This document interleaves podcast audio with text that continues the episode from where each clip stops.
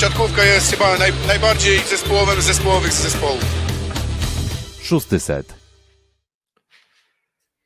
17 listopada 2022 roku e, wysłuchacie podcastu Szósty Set, e, a my już razem z naszym gościem Dominikiem Kwapisiewiczem. Witaj Dominiku. Witam, dobry wieczór. Ze studia w Warszawie Piotr Złoch i jest razem ze mną. Ze studia w Rzeszowie Filip Korfanty, cześć. Nie ma Kuby Lewandowskiego, widzieliście pewnie w naszych social mediach, że Kuba się ożenił. Ta informacja zebrała bardzo duży posłuch i taki pogłos i cieszymy się, że wszyscy życzycie Kubie jak najlepiej, no ale on myślę, że się pojawi może w przyszłym tygodniu, natomiast na razie podróż poślubna, więc, więc myślę, że zastępstwo za Kubę jest y, adekwatne, no bo rozmawiamy z było nie było trenerem jednej z rewelacji e, tego sezonu Plus Ligi, jeżeli można w ogóle powiedzieć, że, że to rewelacja, no bo każdy trener pewnie marzy o tym, żeby wygrywać. Ale zanim my przejdziemy do tego sezonu, no to nasuwa się jedno pytanie, jakbyśmy wrócili do sezonu poprzedniego. Mm, zadawaliśmy takie podobne pytanie Danielowi Plińskiemu, mm, który też przejmował Nysę w zeszłym sezonie w takim momencie ciężkim. Ty po Andrzeju Kowalu też przyjąłeś Ślepsk Malow Suwałki w takim momencie ciężkim. Mm, czy były jakiekolwiek wątpliwości czy opory przed przyjęciem oferty ze strony Wojtka Winnika, prezesa klubu Suwałk? Nie, oporów, oporów nie było żadnych y, z tego względu, ponieważ na dany moment y, piastowałem funkcję team managera w Zaksie Kędzierzyn-Koźle, a nawet y, podpisując umowę z ówczesnym prezesem Sebastianem Świderskim, ponieważ potem te obowiązki przejął prezes Piotr Szpaczek, to jak sobie tak rozmawialiśmy, to ustaliliśmy, że jeśli będzie jakaś szansa powrotu do trenerki, a to jest to, na czym najbardziej mi zależy, to co najbardziej chciałbym robić, to, to Sebastian to, to rozważy i najprawdopodobniej wyrazi, wyrazi na to zgodę. I ta taka oferta, można powiedzieć, Ślepska Malą Suwałki od prezesa Winnika spadła jak grom z jasnego nieba. To, to tam był chyba pierwszy jakiś telefon, to był pod sam koniec grudnia, czy nawet na początku stycznia, nie, nie jestem dokładnie sobie tego momentu przypomnieć, ale to od razu było moje takie zdziwienie i zapytanie, czy na pewno, tak? Czy o, o to chodzi? Bo naprawdę byłem mega tym zaskoczony. I prezes Winnik poprosił mnie, żebym upewnił się, czy ewentualnie, jeśli by taka oferta była już konkretna, mm, żebym zasięgnął języka w Zaksie Kędzierzyn-Koźle i dał mu odpowiedź taką jednoznaczną, czy byłbym w stanie prowadzić zespół w Suwałkach, czy jednak nie? Czy jednak moje zobowiązania wobec Zaksy byłyby takie, że nie mógłbym z tego zrezygnować? I po rozmowie z prezesem Świderskim ustaliliśmy, że jak będzie to konkretna już taka oferta na stole leżała, będzie wiadomo co za co, za ile, ile czasu i tak dalej, i tak dalej, to on wyrazi na to zgodę. No i potem był taki jeszcze jeden telefon i trzeba było się pakować i przyjeżdżać. To w takim razie miałem o to pytać trochę później, ale zapytam już teraz, czyli e, trafiając do Zachsy, ty trochę zboczyłeś ze swojej drogi trenera, bo jednak od wielu lat zajmowałeś się głównie byciem trenerem, a ewentualnie jeszcze asystentem trenera przy pierwszym szkoleniowcu w Zawierciu. Mm, byłeś w Zachsie team managerem, to jest trochę inna rola. Jak się ty w tej roli czułeś? Czy coś z tego da się wynieść do roli trenera, albo po prostu samo przebywanie w takim klubie jak Zaksa coś ci dało, czy to po prostu było z mojej perspektywy mówiąc wprost na przeczekanie? Mniej więcej to miało taki wydźwięk. Może przeczekanie to aż takie powiedzmy brzydkie słowo, ponieważ e, Sebastianowi Świderskiemu byłem bardzo wdzięczny za to, że e, wykonał do mnie telefon i zaoferował mi taką pracę, ponieważ odchodziłem z, z Aluronu zawiercie, to, to był, się dowiedziałem o tym bardzo, bardzo, bardzo późno i to była tam chyba bodaj połowa czy końcówka kwietnia i tak naprawdę wszystkie wakaty trenerskie nawet w pierwszej lidze były już pobukowane, tam bodaj tylko Gwardia Wrocław szukała trenera, pojechałem tam do, do Wrocławia na, na rozmowy, ale jak się skończyło, to, to, to wszyscy wiemy, wy, wybrali Reinara Wasiliewa wtedy na trenera, a ja się cieszyłem, że mogę być w takim klubie jak Zaksa, ponieważ Zaksa zdobyła wtedy swój tytuł, pierwszy tytuł w Europie, wygra, wygrali go, byli, byli obrońcą tytułu. Mm, bądź co bądź, jest to praca przy siatkówce, można to zobaczyć trochę też z innej strony. Teraz, gdy tutaj pracujemy w Suwałkach, to dużo bardziej też rozumiem i wiem, z jakimi czasami trudnościami ludzie mierzą się w klubie. I czasem to tak wygląda z perspektywy trenera, a że ktoś czegoś nie załatwił, a tutaj znowu czegoś nie dopiął, a to nie jest też tak zawsze, że dana osoba w klubie y, musi ponosić za to taką odpowiedzialność, że obarczamy ją za to winą, ponieważ z jej strony może być wszystko zrobione jak należy, a inne elementy układanki po drugiej stronie typu y, firma odzieżowa, typu firma transportowa, coś jeszcze, mm, lotnisko i tak dalej, i tak dalej, błąd się pojawił po tamtej stronie, no ale wtedy drużyna z reguły patrzy na team managera swojego, a nie interesuje się za bardzo, co jest po drugiej stronie. Ja już jednak wiem, że jeśli po stronie pracownika klubu jest wszystko tak jak należy, wszystkie dokumenty, telefony, maile były w odpowiednim czasie zorganizowane, to tak naprawdę no, nie, nie, ma, nie, ma, nie, ma, nie ma się co gniewać na, na taką osobę, bo tej pracy jest naprawdę multum, aby zapewnić komfort, komfort drużynie. Owszem, czasem gdzieś tam pewnie może zadziałać czynnik ludzki, może się zdarzyć, że czegoś najzwyczajniej w świecie zapomnimy, ale to rzadko. Myślę, że, że takiej instytucji jak kluby plus ligowe to takie, takie, takie zajścia mają miejsce bardzo rzadko i częściej jest to gdzieś tam niedopatrzenie tego drugiego podmiotu zewnętrznego. Jest tu też trochę tak jak w roli trenera, że na przykład nie zawsze trener ma wpływ na to, że mu się pięciu podstawowych zawodników wysypie z kontuzją i, i to też często jest pretensja do trenera, no ale co taki trener ma wtedy począć? A to no, jeśli są kontuzje, to mogłoby być dwóch, trzech trenerów najlepszych na świecie, uznawanych za najlepszych na świecie w teorii i pracować w tym jednym klubie i też by więcej nie, nie wycisnęli. Tak? Nawet przykład Luku Lublin z początku sezonu, plaga kontuzji, ciężko nawet z tego co wiem było im trenować, bo rozmawiałem z trenerem Daszkiewiczem, także naprawdę no, chylę, chylę czoła przed Darkiem, ponieważ wiem, jak jest ciężko potrafi być jak jeden czy dwóch zawodników. Jeden to jeszcze pół biedy, jak wypadnie ci na krótki okres czasu, ale jak ci wypadnie już dwóch, nie mówiąc więcej, no to trenować nawet, zrobić jakąś jakość treningu, to to już jest naprawdę sztuka. Nie tyle nawet, żeby ułożyć sam trening, co też nie jest takie oczywiste, ale żeby drużyna, żeby zawodnicy mieli to flow, radość z siatkówki, wiedząc, że no, nie ma dwóch, trzech podstawowych zawodników i często gęsto stoi powiedzmy po drugiej stronie boiska nawet statystyk, może właśnie team manager, jeśli miał coś wspólnego z siatkówką, żeby tylko to pole na, na, na boisku załatać. Także to naprawdę nie są łatwe, łatwe rzeczy i tak naprawdę żadnemu trenerowi nie, nie życzę, aby się zmagał z czymś takim. Oczywiście kontuzje są nieodłącznym elementem sportu, ale oby w jak najmniejszym stopniu decydowały o wyniku spotkań. Mm, wydaje się, że mm, znaczy nawiązując do tego, co wspomniałeś, o tym takim mm, flow zespołowym, wracając właśnie do tego poprzedniego sezonu, no przychodziłeś w momencie, w którym no chyba czy władze, czy kibice, czy zawodnicy Ślepska mieli prawo być rozczarowani sezonem, który nie układał się tak, jak e, powinien. Czy ty też jako osoba, którą kojarzę, jak tak nawet podpytywaliśmy trochę o, Twoją osobę, ale to mm, raczej ocena Ciebie jest jako osobę, która jest na pewno dobrym duchem. Czy, czy Ty musiałeś mocno pracować nad odbudową morale w zeszłym sezonie mm, w Ślepsku? Trochę. Przeprowadziłem dużo indywidualnych rozmów z zawodnikami, bo chciałem się dowiedzieć według nich, tak, bo mnie w tym klubie nie było, w tej drużynie mnie nie było, według nich, jakie mają spostrzeżenia, co mogło decydować, że grają tak, a nie inaczej, że ten nastrój na boisku jest taki, a nie inny. I myślę, że kluczowym momentem było to, że udało nam się bardzo szybko wygrać pierwszy mecz, ponieważ bodaj po pięciu wspólnych treningach przyjeżdżał Cuprum Lubin do nas i ten mecz 3-1 skończył się zwycięstwem na, naszym i to już tak od razu było takie jakby plus jeden bonifikaty do naszej dalszej współpracy, bo równie dobrze mogłoby być kompletnie odwrotnie. Moglibyśmy ten mecz przegrać, nie wiem, 3-1, 3-0 i myślę, że ten entuzjazm aż tak szybko na ten wyższy poziom by nie, by nie wskoczył, także to zwycięstwo nam dało bardzo dużo, ale tak jak wspomniałem, kluczem do tego było wiele rozmów z zawodnikami, to nie takie rozmowy po 5-10 minut, tylko też takie spotkania indywidualne przy obiedzie, przy kolacji, które potrafiły, potrafiły trwać godzinę czy dłużej. Mm,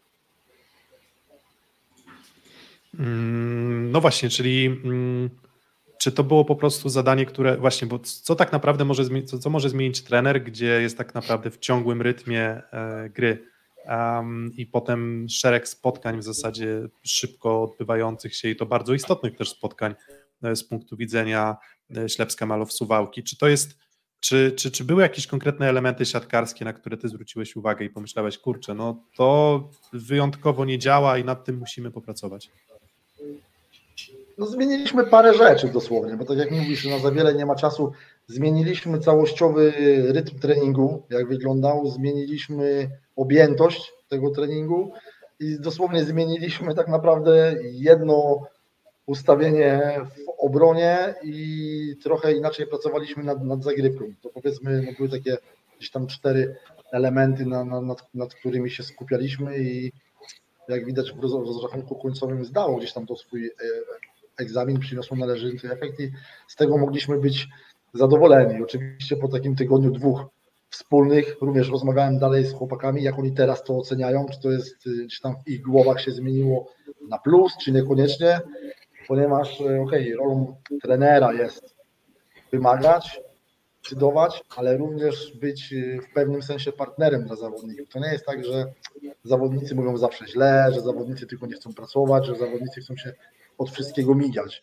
Jesteśmy w takim momencie na świecie, na mapie siatkówki u nas w Polsce, plus widzę, że wielu zawodników, nie tylko już tych najmłodszych, również w średnim wieku, zdaje sobie sprawę, jak bardzo dobre pieniądze zarabiają i mogą je zarabiać dłużej, jeśli pewne rzeczy w swoim życiu dobrze poukładają i będzie to, to spełnione. Dlatego ja nie mówię też, że zawsze zrobię tak, jak mi tam powie powiedzmy jeden, drugi czy trzeci zawodnik, ale staram się z nimi bardzo często rozmawiać, brać wiele rzeczy pod uwagę i czasami też zrobić pewną rzecz, zastanawiając się nad tym w domu, tak nawet jakby oni bardziej chcieli, aniżeli ja, ale po przemyśleniu stwierdzam, że to jest coś naprawdę dobrego i to może dać nam korzyść jako drużynie, a to jest najważniejsze. A jakbym patrzył przez pryzmat tylko takiego dyktatora, no to nie wiem, czy ktokolwiek pozjadał wszystkie rozumy na, na świecie i mogłoby to się szybko obrócić nie w tą stronę, co trzeba.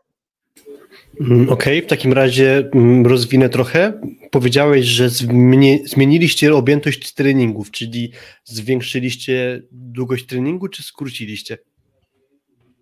Y, zwiększyliśmy intensywność, ale zmniejszyliśmy czas.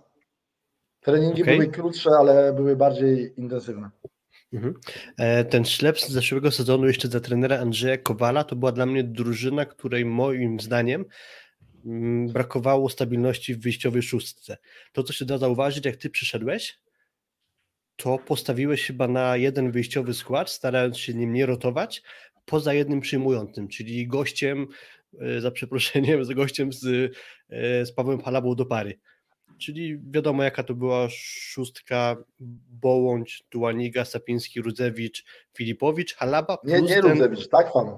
E, tak pan, przepraszam, nie Rudzewicz. E, I Halaba plus właśnie ewentualnie Buchowski, Łukasik, Klinkenberg, nimi trochę rotowałeś. Czy to był jeden z takich mankamentów właśnie, że rozchwiana wyjściowa szóstka, czy według ciebie to nie było problemem żadnym? Ciężko mi też o tym mówić, ponieważ ja, jak powiedziałem, nie byłem tam od początku. Wiem, że na, samym, na początku w okresie przygotowawczym Paweł Halaba miał tam jakąś kontuzję, co powodowało później, że czemu nie grał, nie wiem. Myślę, że trener Kowal miał swój pomysł na to i na pewno z założenia nie można powiedzieć, że ten pomysł był zły na starcie, bo każdy trener ma tam jakiś pomysł w głowie i się tego swojego planu, planu trzyma. Jednak ja wchodząc w nowe buty i bardzo się skupiałem na tym, zastanawiałem, obserwowałem dużo to, co zastałem w danym momencie i, i nie miałem też czasu na to, aby jakikolwiek skład sobie kompletować czy budować powiedzmy przez trzy tygodnie, bo pierwszy mecz był z Lubinem, drugi mecz był z Radomiem i to były mecze po sześć punktów. Jakbyśmy te dwa mecze powiedzmy przegrali, to moglibyśmy do samego końca w tamtym sezonie z Nysą bić się o ostatnie miejsce, a Nysa po przyjściu Daniela Pińskiego też zaczęła grać z meczu na, recz, na mecz coraz lepiej. I to nie jest takie jednoznaczne, że my byśmy byli górą w tej konfrontacji. Także no, nie miałem aż tyle czasu, musiałem na coś się zdecydować, na coś postawić, no i tak jak, tak jak tutaj rozmawiamy, postawiłem w tym momencie na, na, na Pawła Halabę, który oddawał częściowo, bo też jeszcze jakieś kłopoty zdrowotne miał, a ta trójka chłopaków co wchodziła na uzupełnienie Buchowski, Klickenberg i, i Łukasik też zdawała egzamin. Mhm. Powiedziałeś o tych meczach z Radomiem chociażby, wygraliście też z Katowicami i z e, Lubinem i skończyliście sezon bodajże trzy punkty nad 13 tabeli Radomiem. I tu zmierzam do tego, że tak jakby trochę gratisowo w pewnym sensie dostaliście, nie dostaliście, wyszarpaliście sobie te punkty z Resowią, bo. Dla osób postronnych ktoś nie, mógłby powiedzieć, że to niespodziewany wynik, czyli gdyby nie ten gratis właśnie, wiemy o czym mówię, że trochę nadspodziewany, no to tam byłoby do samego końca tak naprawdę ciekawie, bo odejmując trzy punkty za wygraną w Rzeszowie, no to mielibyście na koniec tyle samo punktów co Radom. E, Czułeś się pewnie wtedy w tej sytuacji właśnie? Gra, gratis, tak jak powiedziałeś, to można rozpatrywać tylko z tego powodu, tak, z, nie wiem, z przeszłości, z wielkości drużyn i, i budżetów i zawodników, powiedzmy tam nazwisk, jakie, jakie tam grają, bo ten mecz w Rzeszowie, Rzeszów też wcale nie grał źle, ale my zagraliśmy wyśmienite spotkanie, tam bodaj wszystkie cztery sety kończyły się na przewagi i tego czwartego seta żeśmy najprawdopodobniej, jak dobrze pamiętam, wyciągnęli z 19-14 chyba, gdzie przegrywaliśmy. Poszły tam dwie czy trzy zmiany i zawodnicy rezerwowi zrobili fan, fantastyczną robotę i wygraliśmy go bodaj 27 25 czy 29 27 jakoś tak.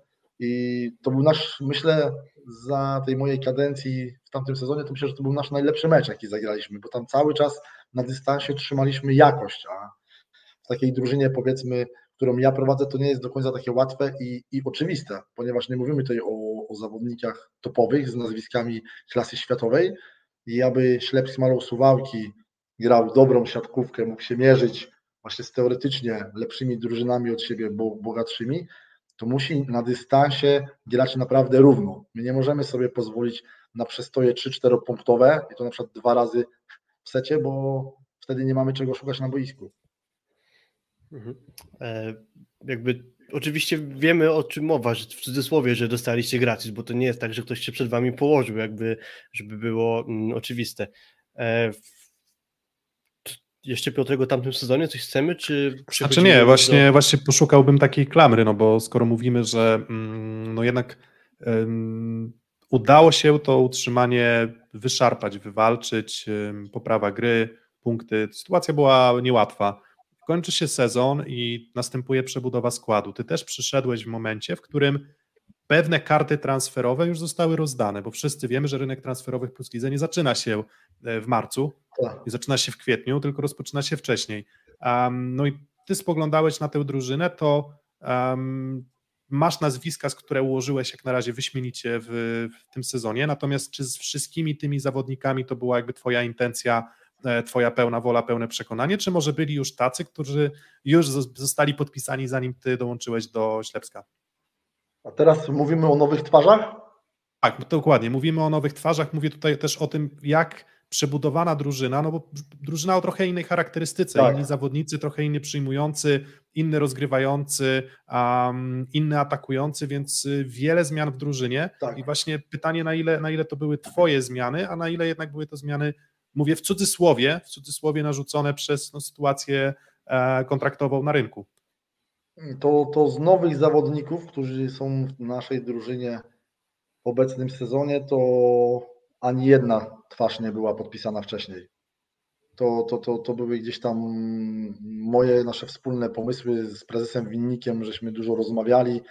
W sztabie dziesiątki zawodników przeglądaliśmy naj, naj, naj, najróżniejszych i z tych nowych, nowych twarzy to nikt nie był podpisany. Także to tutaj nie, nie, nie ma takiej zależności, że powiedzmy przychodziłem okay. i dajmy na to um, Kujundzic, y, Sanchez i Filipiak już byli podpisani. Mhm. Um, to um, przyświecała Ci jakaś idea co do tego, jak chciałbyś, żeby Ślepsk Malów Suwałki grał? No bo cały czas się trochę zastanawiamy, ta charakterystyka drużyn dopiero się czy kreuje, czy dopiero zaczyna być widoczna dla, mm, dla odbiorców też, dla, dla osób takich jak e, my.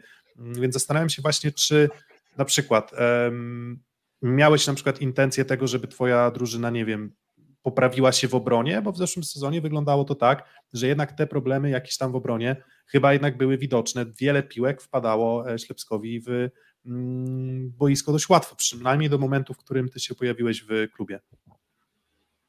No zgadza się. Chciałem, żebyśmy grali lepiej, lepiej w obronie, chciałem, żebyśmy grali lepiej w każdym elemencie tak naprawdę na zagrywce, ale przede wszystkim, żebyśmy grali szybko i momentami ultra nawet szybko na, na rozegraniu, niekonwencjonalnie, kosztem nawet pewnych błędów i niedokładności, które przy takiej szybkości mogą się pojawić i myślę, że w tym sezonie już widać to dosyć dobrze, bo ta nasza gra jest mm, naprawdę szybka, jak i również zdarzają się błędy, zdarzają się niedokładności czasami magia e, Sancheza bierze nad nim górę i tutaj też mamy taką do, akurat dobrą komitywę i dużo razem rozmawiamy, co, gdzie, kiedy, jak możemy Robi się czarna żeby magia. Dało, żeby to dało jeszcze lepszy efekt drużynie, a nie żeby był Mati Sanchez na świetniku, na, na świeczniku i cała hala bije mu brawo za jedną akcję. Mm, kiedy go widziałeś pierwszy raz? W sensie mm, jakiś wideo w jakimś meczu? To nie, to tam z kadry przebłyski gdzieś tam to, to, to, były, to były wcześniej, ale ja wiedziałem, że jest taki zawodnik, że istnieje, mniej więcej jakie ma odbicie palcami, ile ma wzrostu i, i, i tak dalej. I tam naprawdę cała sytuacja z Sanchezem to też wyszła bardzo szybko, bo wiemy, tak jak powiedzieliście, rynek, rynek e, działa już powiedzmy od nie wiem, przełomu października, listopada, czy listopada to na pewno. I, I wiedzieliśmy, że, wiedzieliśmy, że Josh Tuanigia odchodzi i priorytetem jest rozgrywający, tak? bo bez rozgrywającego to sobie możemy tam pograć, ale na tym bałkach, a nie w siatkówkę. I wiedzieliśmy, że to jest priorytet. I była też rozmowa wcześniej z jednym z, in, z innych rozgrywających, jednak on miał już podpisany kontrakt w klubie X czy Y i chyba się trzeba było bardzo napocić i ponaginać, żeby spróbować go wziąć do suwałki, nie wiadomo co by z tego wyszło. I potem od razu miałem taką myśl, no dobra, to bierzemy dziurę w bloku, która potrafi palcami. I byliśmy tego świadomi. E, rozmawiałem na ten temat z prezesem Winnikiem. On też wiedział, zdawał sobie z tego sprawę, ale jakoś oboje nie, nie czuliśmy przed tym wielkiego strachu, a myślę, że jeszcze ta, ja, ja go tak popychałem i ten mój optymizm sprawił, że prezes Winnik szybko i chętnie przychylił się do tej decyzji i to tak naprawdę cała sprawa z Sanchezem to nie wiem, czy trwała mniej niż tydzień i było domknięte. A okej, okay, bo miałem gdzieś z tyłu głowy takie pytanie, dlatego też pytałem, kiedy pierwszy raz go zobaczyłeś, e, czy to była miłość od pierwszego rozegrania, czy musiał rozegrać jeszcze jedną piłkę? Ale gdzie? Jak przyszedł do nas? Nie, jak go zobaczyłeś na wideo gdziekolwiek. Nie, nie, nie, od, od pierwszej jakiejś tam jednej piłki nie, ale no w całokształcie to, to, co robi, to gdzieś tam się komponuje w tą moją siatkówkę, którą ja lubię i którą chciałbym, żeby zespoły grały. Oczywiście pod to musisz zbudować resztę układanki, te wszystkie klocuszki, tak? ponieważ myślę, bardzo jestem ciekaw, jaki język by znalazł Sanchez z Michałem Gierżotem, że jednak Michał jest stworzony trochę do innej gry i tutaj na pewno Matias by się musiał wtedy do niego dostosować, bo przy takich piłkach jak gra z Halabą, to tylko mógłby krzywdę Michałowi zrobić.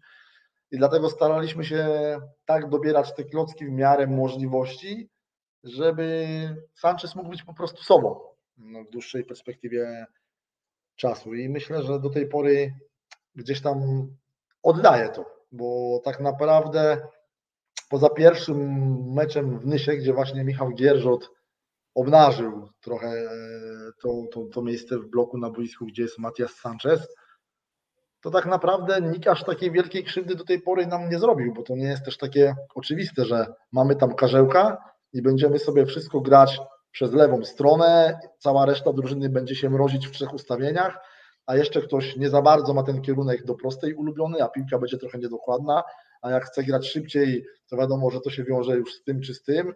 Jedna piłka nieskończona, czy wyblokowana, robimy kontrę i u przeciwnego rozgrywającego też się w głowie zaczyna palić, czy on ma się fiksować tylko na Sanchezie, czy jednak prowadzić też poniekąd swoją grę. I to dlatego myślę, że to zdaje egzamin, bo to nie jest takie, takie oczywiste odpowiedzieć na to pytanie. Ja mam nadzieję, że się nikt nie obrazi, ale mam od razu, jak ty to mówisz, w głowie głos na przykład komentującego mecz Macieja Jarosza, albo to był błąd taktyczny rozgrywającego, bo nie poszukał dziury w bloku na przykład Matiasa Sancheza. No i wtedy właśnie wchodzą te argumenty, które powiedziałeś. Nie, no, no czasami gdzieś tam u, u komentatorów to taka jest ich praca, żeby, nie wiem, komentują to co, to, co widzą, to, co się dzieje na boisku i stoimy nawet jakoś w obronie tak czy owak, każdy tam trener przy każdym zawodniku przedstawia tych swoich zawodników odbija się potem piłka od dwubloku czy od trójbloku, leci w miejsce X, ale nasz zawodnik stoi w Y i pada komentarz, ha, źle, bo on nie powinien tam stać, on powinien stać tam. Ale to my analizowaliśmy 100, 150 takich akcji i wyszło nam, że na, na 150, 120 ta piłka właśnie leci tam, a nie tam. Dlatego tak też stoją. Jeśli podczas meczu danego dana sytuacja się powtórzy raz, drugi, trzeci, wtedy gdzieś tam zaczynamy to analizować głębiej i zmieniać te nasze ustawienia. Tak, bardzo, właśnie bardzo łatwo jest się, tak powiem, mądrzyć po fakcie, gdy już coś się wydarzyło i człowiek, no to trzeba było zrobić inaczej. No właśnie, najlepiej decyzję oceniać na moment wykonania jakiegoś ataku, czy, czy wybrania kierunku, czy jakieś tam obrania jakiejś tam konkretnej taktyki, mm, na przykład w obronie. Um, no właśnie, Matias, Matias Sanchez. Um, czasem tak lubię sobie myśleć o rozgrywających, że no okej, okay, no finalnie rozgrywający, no to to jest zawodnik, które, którego zadaniem jest wygrać każdą kolejną akcję.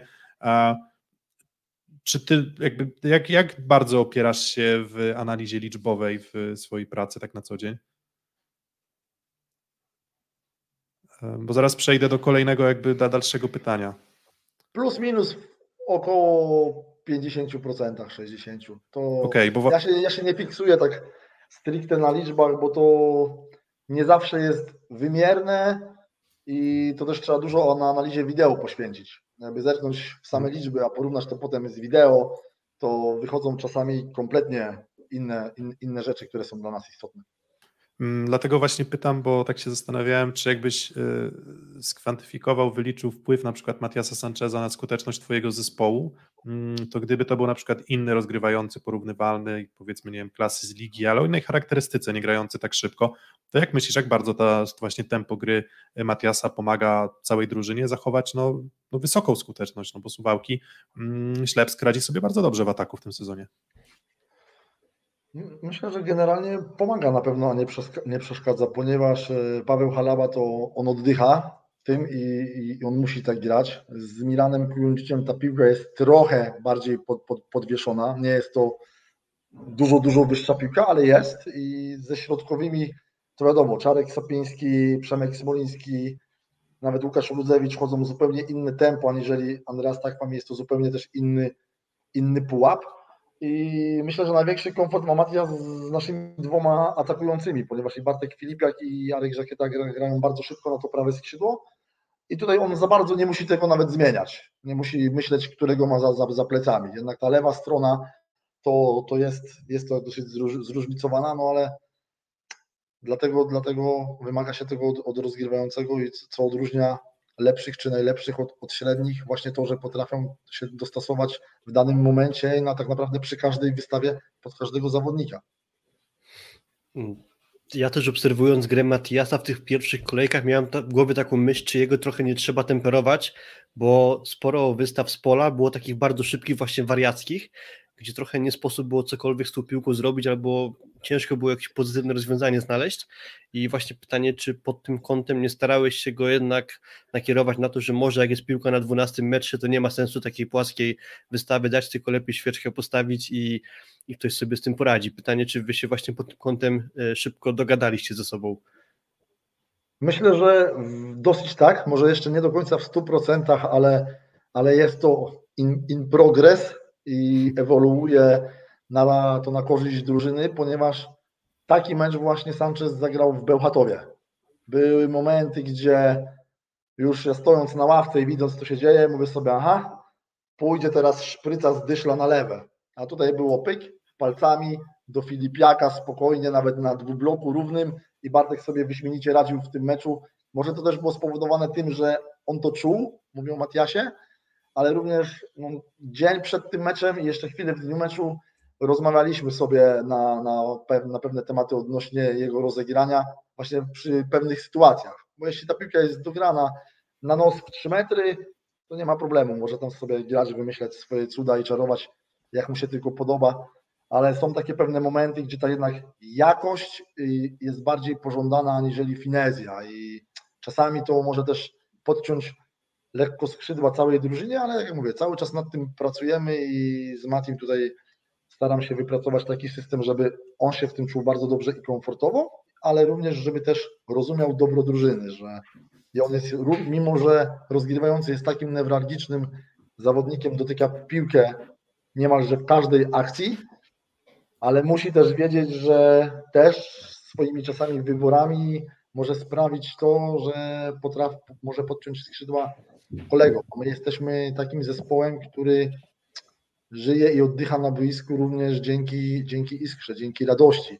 Nawet w tym sezonie, jak mamy gdzieś tam słabsze momenty, to nie powiem, że w ogóle, ale aż tak szybko nie gaśniemy, jak bywało to też w tamtym roku i tym jestem bardzo zbudowany. Na pewno nie bez przyczyny ma to też swoje odzwierciedlenie w tym, że na ten moment wygraliśmy 6, 6 z 9 meczów, bo jakbyśmy mieli dwa wygrane z 9, to może by to było zupełnie inaczej. Jednak no, długa, długa jeszcze i szeroka jest ta liga przed nami. Mamy jeszcze kupę meczów do, do, do rozegrania. Teraz przed nami też Zaksa, Jastrzębie, Zawiercie, czyli te, te mocne kluby stanowiące o sile na, na naszej ligi. I to też będzie taka weryfikacja dla nas, dla naszych głów, dla tego naszego siatkarskiego flow, czy my damy sobie skraść te punkty bardzo łatwo, czy nawet jednak jak je pogubimy, to zostawimy kawał serca, kawał radości na boisku i gdzieś tam ta drużyna przeciwna w szatni sobie powie, kurde, no z tymi suwałkami to tam się trzeba było naganiać, żeby te punkty hapnąć. No właśnie tutaj komentarz, e, ty wspominasz o takim, nie wiem, wigorze, o iskrze, no to właśnie komentarz jednego z naszych wspierających, e, Mario Lapatik właśnie, co trener zrobił, że Halaba odzyskał taki wigor, mm, no i że jego gra przypomina grę z najlepszych czasów, kiedy był, e, był w Gdańsku. Jeden, jeden chyba argument już, już, już trenerze podałeś, bo mm, wspomniałeś o tym, że po prostu te piłki, które otrzymuje od Matiasa Sancheza pasują, ale czy jest coś jeszcze, jakiś sekret?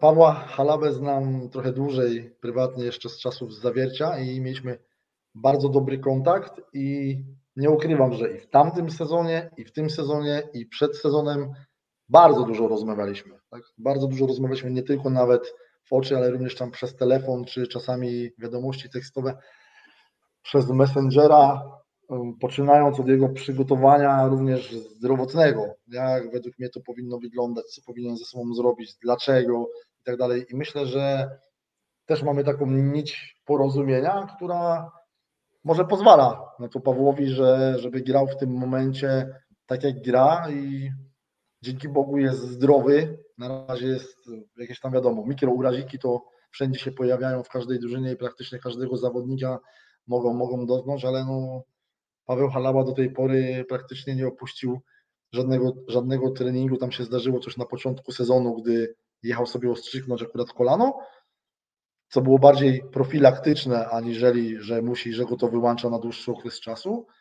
No i jak widać do tej pory nie dość, że jest zdrowy, to jeszcze oddaje na boisku, także to jest myślę dla drużyny, dla nas naj, najważniejsze, bo może być też zdrowy, a może grać słabo, a on jest zdrowy i gra dobrze, także to myślę, że te nasze godziny wspólne na, na, na telefonie i, i nie tylko mogą też powodować to, jak on się prezentuje na boisku, bo również według mnie coaching trzeba rozdzielić na, na halę i poza halę. I czasami te bycie trenerem, trenerem, kolegą poza boiskiem jest dużo, dużo ważniejsze a, a aniżeli na hali. Mhm, okej, okay. powiedziałeś o Pawle Halabie, ale też w Gdańsku świetny okres miał Bartosz Filipiak i ja mam wrażenie, że on jak odszedł z Trefla, to potem w etapie w jego skrze, w jego etapie w Skrze i w Lublinie trochę obniżył loto, takie miałem wrażenie i też miał niezbyt chyba dobry początek tego sezonu obecnego i właśnie od tego wspomnianego też meczu w Bełchatowie i już późniejszy mecz z Radomiem, mam wrażenie, że on gra trochę lepiej, nawet znacznie lepiej. E, coś trzeba było wykonać, jakąś pracę, miałeś jakąś receptę, co trzeba po kolei robić, żeby Bartek wrócił do tego swojego lepszego okresu? To rozmawialiśmy głównie i z Bartkiem, i z Matim, żeby gdzieś tam to tempo piłki spróbować e, tak grać, aby, aby, aby Bartek czuł się komfortowo, ponieważ Maty chciał grać jeszcze szybciej, jeszcze szybciej, a w pewnym momencie wiadomo, że ta, ta szybkość jest też twoim wrogiem i myślę, że na ten moment gdzieś znaleźli ten, ten, ten, ten kompromis i od paru meczów to funkcjonuje nam naprawdę dobrze. Aczkolwiek to nie jest tak, że Sanchez się nie wystrzega żadnych błędów i te wszystkie piłki od niego są perfekcyjne i, le, i lecą dokładnie tam, gdzie, gdzie on jest, bo to też nie, tak wygląda. I tutaj nie ma co wyolbrzymiać tego. Jest to bardzo dobry rozgrywający, ale również przytrafiają mu się gdzieś tam słabsze momenty, momenty na boisku, ale wtedy to trzeba atakujący, tak, atakujący, który, który gdzieś tam jest w górze, to musi o tym myśleć i mieć to na uwadze i starać się wtedy to, to, to naprawić i u nas w miarę nam się to, to udaje. Zauważyłem od jakiegoś czasu, że coraz mniej, coraz mniej jest u nas głupich ataków po prostu przed siebie w łokcie środkowego i tyle, bo, bo co mamy zrobić z piłką. Szukamy, szukamy innych rozwiązań, pracujemy nad tym również na, na, na, na treningach i gdzieś tam to zdaje egzamin. Na pewno takie ataki się będą zdarzać też, ale gdzieś tam staramy się, aby to zminimalizować. Um, to jeszcze jedną, dobra, teraz, y, teraz ja przejmę pałeczkę. Jeszcze jedną postacią z um, zagranicy jest y, Miran e, Kujondzic. Um, w, zeszłym, zeszłym, w zeszłym sezonie Liga Francuska, um, gdzieś w okolicach reprezentacji Serbii na Mistrzostwa Świata nie pojechał, nie dostał się. Mm, czy 25-latek po udanym sezonie w lidze francuskiej wydaje się to być niezła recepta na zrobienie e, kroku dalej. Czy to była inwestycja już w jego poziom sportowy, czy jednak też w potencjał? I czy była jakakolwiek obawa o to, że może nie odnaleźć się na parkietach e, Plus Ligi, bo jednak ten przeskok z Ligi Francuskiej bywa trudny, przynajmniej dla części zawodników. zawsze istnieje taka obawa, bo tak naprawdę każdy transfer możesz przestrzelić. Nigdy, nigdy nie wiesz, jak to będzie. Jednak to, co on prezentował na, na, na, dystansie Ligi Francuskiej. Oczywiście, tak jak już powiedziałeś, dużo słabszej niż, niż Plus Liga, plus to, jaki ma potencjał i my naprawdę lustrowaliśmy dziesiątki zawodników na, na tej pozycji, bo też wiedzieliśmy, jaka jest ważna. Oczywiście na możliwości też nasze budżet, budżetowe, ale jestem pewny do tej pory, że to zdaje egzamin i na ten moment z Milanem transfer jest na pewno in plus i cieszę się, że, że jest u nas, że pomaga zespołowi. Świetnie dogaduje się z chłopakami, dużo rozumie po polsku, zaczyna mówić po polsku i przede wszystkim bardzo dobrze pracuje. To jest zawodnik, który rozmawiałem na jego temat również z Igorem Kolakowiczem, wcześniej to powiedział Dominik, to jest jak nie Serb. na taką, taką, taką też wystawił mu laurkę i naprawdę jest, jest, jest bardzo pracowitym i bardzo rozumnym zawodnikiem, który, który wie po co tutaj jest, wiąże swoją przyszłość z dużą siatkówką i ja mu tego życzę z całego serca. Zobaczymy co, co wyjdzie za 2, 3, 4 lata, w jakim miejscu będzie, ale myślę, że ma potencjał, aby na stałe zagościć w kadrze Serbii. Okej. Okay. E, trochę pod takim kątem właśnie mentalnego podejścia pewnie można powiedzieć, że jakby Kujundzic pasuje do tego właśnie, żeby stawiać kolejne kroki, iść naprzód. E, wrócę do Matiasa Sancheza, czyli osoby, która trochę wychodzi na taką najbardziej jaskrawą w waszym zespole, bo ma zadatki na magika trochę, może przesadzam, ale uwielbiam patrzeć na jego e, sposób gry i zawsze mnie jego postać fascynowała właśnie przez ten wzrost, bo Pierwszy raz zobaczyłem go w 2015 roku w finale Mistrzostw Świata Kadetów, w finale Polska-Argentyna. I to mi się wydawało już wtedy na poziomie kadeta niesamowite, że gościu o takim wzroście. E, no, gra sobie w pierwszej reprezentacji Argentyny, niby jeszcze na takim poziomie, ale potem przychodziły kolejne lata, on dostawał się do kolejnej kadry Argentyny, wygrywał kolejne sukcesy z różnymi kategoriami mm, juniorzy, później U23, zostawał najlepszym graczem danych różnych turniejów trafił najpierw do Brazylii, potem do Francji, co w ogóle się wydaje, że idąc na tak wysoki poziom, z takim wzrostem się wydaje dość trudne. I jeszcze na sam koniec srebrny medal, e, przepraszam, brązowy medal z kadrą Argentyny na Igrzyskach Olimpijskich. To już jest w ogóle mega wynik. Dość jeszcze było, nie było młodym wieku i mi się wydaje, że mówiąc o takiej mentalności, to on chyba musi mieć niesamowite parcie, taką samą motywację, chęć przełamywania swoich barier że mimo właśnie, że pewnie nieraz mu różni ludzie mówili, że wiesz co, ty jesteś niewysoki, nie nadajesz się do tego sportu, zmień dyscyplinę, bo nic nie osiągniesz. A tu proszę, gość może na takie słowa wyciągnąć z kieszeni olimpijski medal. Rozmawiasz z nim o jego mentalności, jak byś go scharakteryzował? No to on sam sobie czasami mówi, że podnosi poprzeczkę. Z Matim jest tak, że na przykład do, do tej pory, y, jeśli chodzi o takie treningi indywidualne, to głównie to wynika z jego inicjatywy, a nawet nie z mojej. Jakby sam wie, przychodzi tylko mówi Dominik, robimy dzisiaj radary albo robimy jutro radary. Ja się wtedy uśmiecham, bo chciałem na przykład z nim porozmawiać na ten temat i on jakby wie, że w takim momencie, czy po takim meczu, że powinien, że potrzebował, że był na przykład gdzieś tam za dużo razy niedokładny w takim elemencie, w takim z wystawy, nie wiem, ze środka boiska z trzeciego metra, z wystawy z czwartego metra przy przyjęciu do strefy numer dwa i tak dalej, i tak dalej. I on sam chce to, to poprawiać i, i to czuje. I to jest też takie budujące, że nie tylko ja jako trener muszę gonić i zwracać na to uwagę, tylko zawodnicy przychodzą sami i często, gęsto proszą o indywidualne treningi, bo to się u nas zdarza, mówię nie tylko z Matthiasem Sanchezem, ale jeszcze wielu, wielu innych chłopaków. Tak, chce się doskonalić. Być może to wszystko się zbiło w taką fajną całość w tym momencie, że to wynika z tego, jak gramy, jaka jest atmosfera w drużynie i tak dalej. Jeśli nam ucieknie kilka meczów, to wam powiem za miesiąc, czy za dwa, czy tak jest dalej. I wtedy będziemy mogli na to bardziej obiektywnie spojrzeć, ale, ale wierzę, że tak, bo gdzieś tam ta nasza droga mm, w Plus Lidze jeszcze jest długa, będzie pewnie kręta i, i, i wyboista, a my tam mamy gdzieś wewnętrzne swoje, swoje cele, swoje, swoje marzenia i no nie chcielibyśmy na pewno wszyscy, żeby to było tak, że Suwałki pograły do listopada, a teraz na 10 meczów jeden wygrają.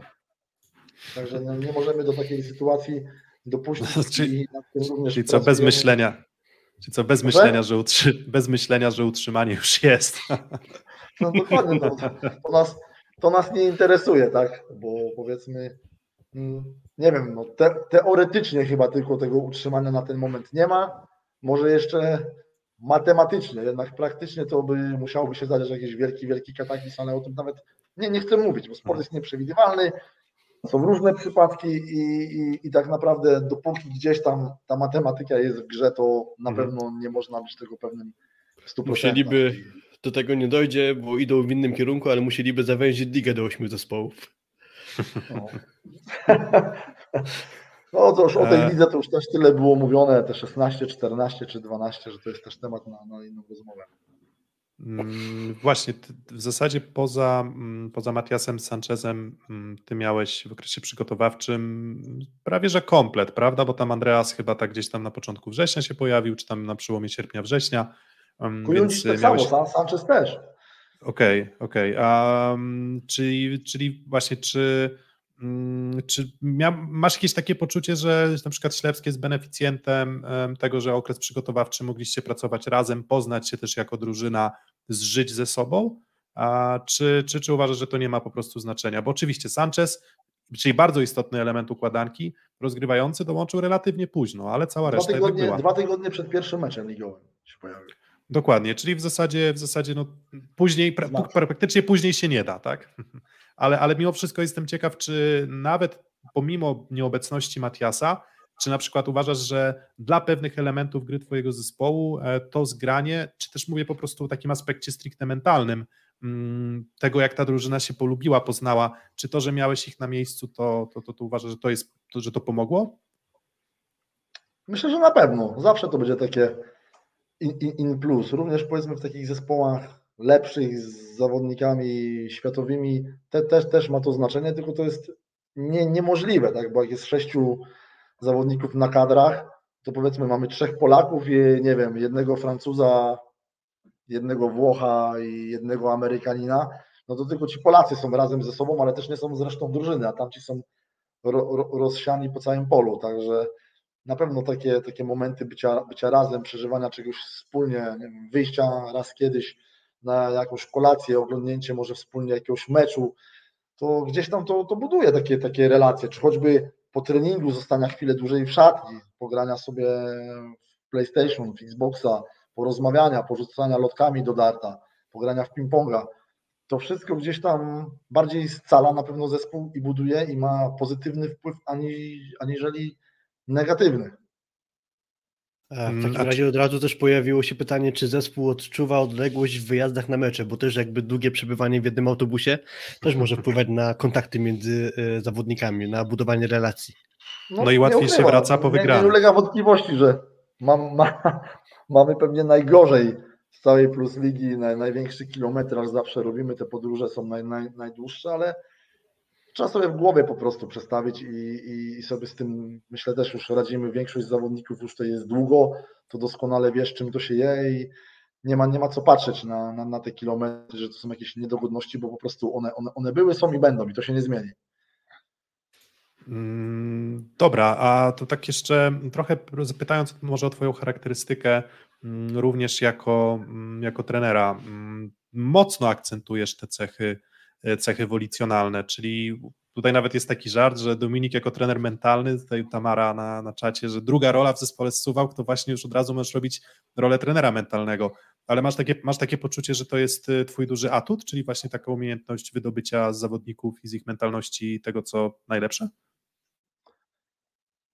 Mogę, mogę, mogę pozdrowić Tamarę serdecznie, ale aby być naprawdę gdzieś tam dobrym, powiedzmy, tak, psychologiem, trenerem mentalnym, to trzeba przejść naprawdę długą drogę i trzeba się w tym edukować. Ja takiej szkoły, takich studiów nie kończyłem i bazuję na pewnych doświadczeniach, e, które nabyłem przy innych trenerach, na pewnych rozmowach e, z mądrzejszymi od siebie, z lepszymi, z bardziej doświadczonymi tre- trenerami i potem starałem się, obserwując ich pracę, patrząc jak reaguje zespół, wyciągać swoje, swoje wnioski. Myślę, że w jakimś stopniu tak, mogę coś wyciągnąć z zawodników, ale żeby, nie wiem, opowiadać takie historie, że Kwapisiewicz to jest super trener mentalny, to to idziemy chyba trochę, trochę za daleko, bo może żeby być takim dobrym psychologiem dla drużyny w pewnych tylko aspektach, ale żeby Mhm. już tak głębiej działać, to na to trzeba mieć naprawdę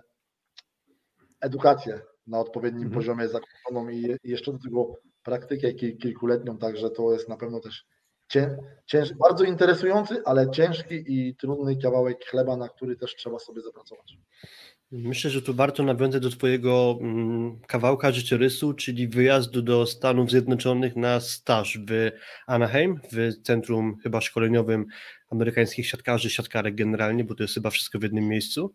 E, W momencie, gdy zostałeś zatrudniony w Suwałkach, zastąpiłeś trenera Andrzeja Kowala, który też część swojej szkoły jakby trenerskiej odebrał w Stanach Zjednoczonych, bo wielokrotnie tam wyjeżdżał. Mm, Pewnie macie coś z amerykańskiej myśli szkoleniowej, która mi się trochę wydaje taka właśnie, że zawsze do przodu, że trzeba dać z siebie maksa na każdym kroku, nie tylko w finale, tylko w tych wcześniejszych meczach powiedzmy, że też, czyli że nie ma takiego odpuszczania. I pod tym względem być może byliście podobni do trenera, byłeś podobny do trenera Andrzeja Kowala i to może spodobało się prezesowi Winnikowi właśnie taka filozofia jest mu bardzo bliska i też może stąd ten, jak powiedziałeś przedtem, zaskakujący dla ciebie telefon w grudniu, że a może byś do Suwałk e, przyszedł trenować. E, jak ty w ogóle trafiłeś do Stanów Zjednoczonych i jak wspominasz ten wyjazd? To było chyba 7 lat temu, tak? Tak, tak, bo to było po moim pierwszym sezonie w, w Aluronie i wiedziałem, że, że jest taka możliwość przez e, Andrzeja Grzyba, e, bo Andrzej Grzyb e, miał kontakty tam z amerykańską federacją, z Karczym Kilarem i tak dalej, i tak dalej. I akurat było Final Four Ligi Mistrzyń Kobiet u nas, u nas w kraju, w Szczecinie organizowane i Karcz Kilary tam również przyjechał. Mm, Ja się również pojawiłem na, na tych rozgrywkach. Poznałem go wtedy osobiście, porozmawialiśmy sobie i czy byłaby taka możliwość przyjechać kiedy, w jakim terminie. To nie było z tym absolutnie żadnych problemów. I tylko porozmawiałem później z prezesem e, Aluronu, panem Crispinem Baranem. I również z tego miejsca jeszcze raz mogę mu za to podziękować, bo już mu dziękowałem nie raz, ponieważ e, w dużym stopniu wyłożył finanse na, na tą moją podróż do, do, do Stanów Zjednoczonych i tak mnie wspomógł. Mogłem tam siedzieć, siedzieć dwa tygodnie. Około 7.30, 7.45 już pojawiałem się na hali w ośrodku, a wychodziłem po 16, bo zarówno byłem na treningach y, reprezentacji żeńskiej, jak i reprezentacji męskiej. Mm, Okej. e, Możesz ty jeszcze jakoś rozwinąć, to znaczy co ci dało obserwowanie właśnie tamtego mm, środowiska powiedzmy? To, to najbardziej te rozmowy, co bądź, co bądź no, krótkie, nie za długie, bo to też nie jest tak, że tylko tam jeden Kwapisiewicz z Polski był i, i, i, się przyglądał, tam było, było trochę osób i również ci trenerzy Sparrow, Kilary, McLaughlin z NCAA i jeszcze kilku innych, to też nie mają czasu, żeby siedzieć z Tobą rozmawiać po, po, po dwie godziny, ale udawało się czasami uczyć takie rozmowy 15-20 minutowe, ale już z takimi stricte konkretnymi pytaniami na treningu, co miały pewne sytuacje miejsca. Ja obserwowałem bardzo uważnie zawodniczki czy zawodników i potem moje pytanie na przykład brzmiało, a czemu trener zareagował tak i tak, ale do tego zawodnika albo do tej zawodniczki.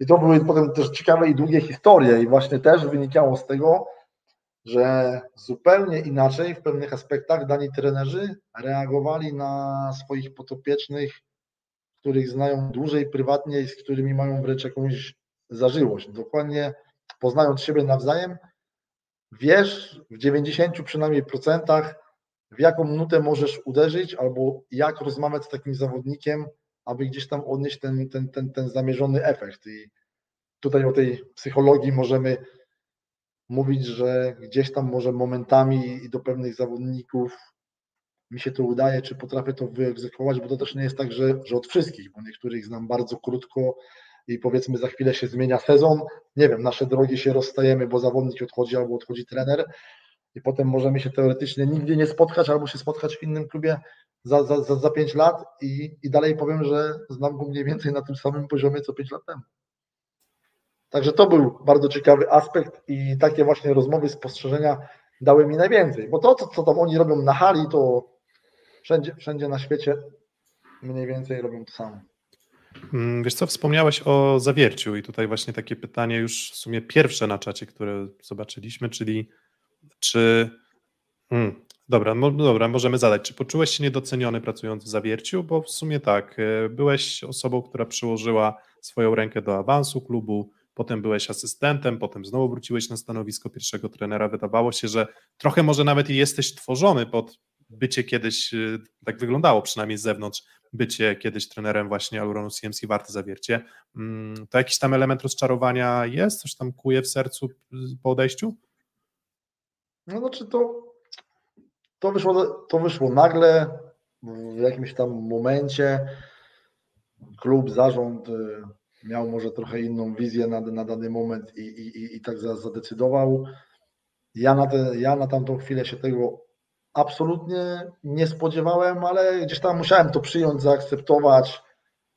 Czas goi, czas, czas goi rany, chwilę, chwilę, dłuższą chwilę nad tym po, po, po, podumałem, porozmyślałem i stwierdziłem, że i tak muszę znaleźć swoją, swoją nową ścieżkę ścieżkę w, ży w, życiu i w sumie ta, ta, ta decyzja nie była dla mnie łatwa, ale również nie zamazała tych, tych siedmiu lat, które przeżyłem w Zawierciu. Poznałem tam wielu, wielu fantastycznych ludzi. Na pewno Aluronowi wiele też zawdzięczam jako, jako trener i ten świat siatkarski jest tak, tak mały, że nigdy nie wiesz, gdzie będziesz pracował za rok, za dwa, za trzy, za pięć. Także gdzieś tam może kiedyś nasze drogi się skrzyżują ponownie, a na ten moment naprawdę bardzo dobrze mi się pracuje w Suwałkach. Mamy tutaj wszystko to, czego potrzeba, mamy super, super halę, która jest, można powiedzieć, na naszą wyłączność, że możemy sobie ustalić treningi, jak tylko chcemy. Społeczeństwo całe również tutaj żyje bardzo mocno siatkówką, to jest podobne jak w Zawierciu.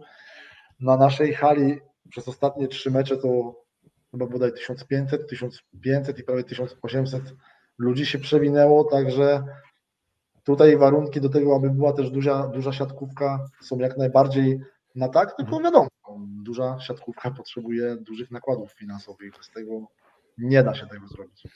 Mm, Ale A mimo... Y, śnieg już spadł w Suwałkach, tak jak już poruszyłeś? A, jeszcze nie, a podobno w Zawierciu spadł. A i w Rzeszowie sypie dziś cały dzień.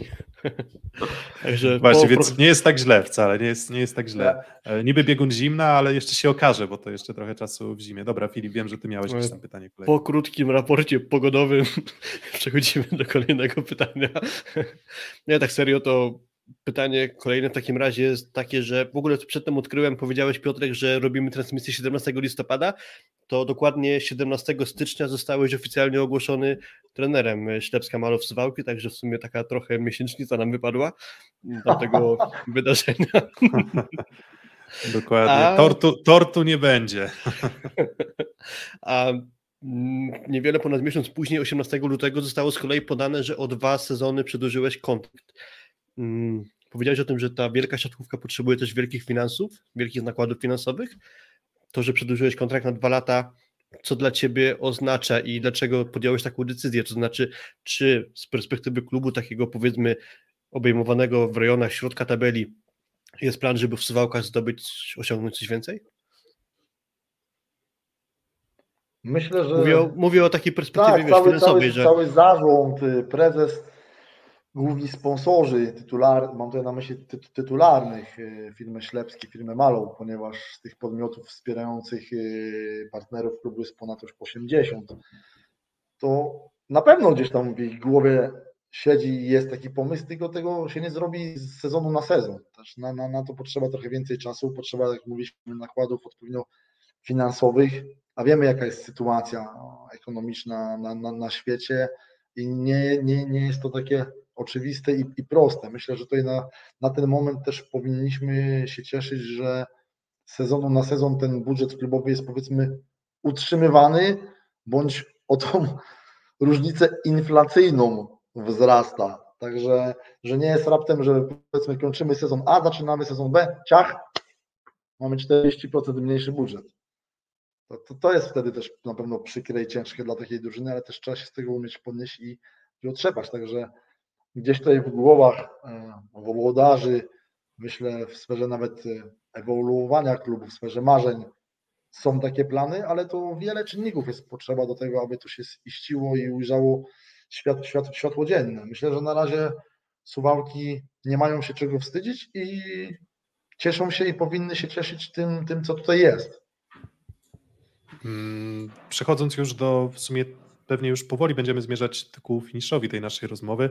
Um, czy spodziewałeś się, i tak zupełnie szczerze, czy spodziewałeś się, że do meczu z Zaksą, i to już będzie mecz y, w ramach dziesiątej kolejki ligi, spodziewałeś się, że będziecie wyżej w tabeli? Tak, myślałem, że będziemy oczko wyżej jedno. Um, Nie, no dobra. To, dziękuję, to, to, dziękuję, to dziękuję ale, ale, przechodzimy ale, dalej. Ale tylko jedno. Ale muszę przyznać, że no, czekałeś. Z, z, z, ręką na sercu po dziewiątej kolejce nie myślałem, że będziemy mieli 18 punktów. Także jestem z tego bardzo zadowolony. Myślę, że sponsorzy, włodarze, prezes jest zadowolony i zawodnicy przede wszystkim są zadowoleni sami z siebie, bo powinni być, bo to oni jednak grają i są głównymi aktorami, są na boisku, ale jak i również z tej współpracy nie tylko ze mną, z całym sztabem tutaj, jaki, jaki tworzymy, bo myślę, że jesteśmy naprawdę fajną, fajną paczką i zgranym takim kolektywem, również spotykamy się poza halą i, i to też jest takie przyjemne, że nie, oczywiście nie codziennie, bo każdy ma swoje obowiązki, żona, dzieci i tak dalej, i tak ale nie jest tak, że przez miesiąc czy dwa miesiące widzimy się tylko na hali, odwracamy się, kończy się trening, mówimy sobie cześć, cześć i, i wychodzimy. I myślę, że to cała taka otoczka, mała otoczka nasza własna sprawia też, że nie wiem, bardziej chętniej przychodzimy do pracy, zawodnikom chce się pracować, chce się trenować. Okay, zdarzy się słabszy dzień, zdarzy się nam słabszy trening. To nie jest tak, że wszystkie treningi są na, na wysokim C, ale jest zdecydowanie duża, dużo, dużo, dużo, dużo mniejsza ilość tych takich treningów słabszych.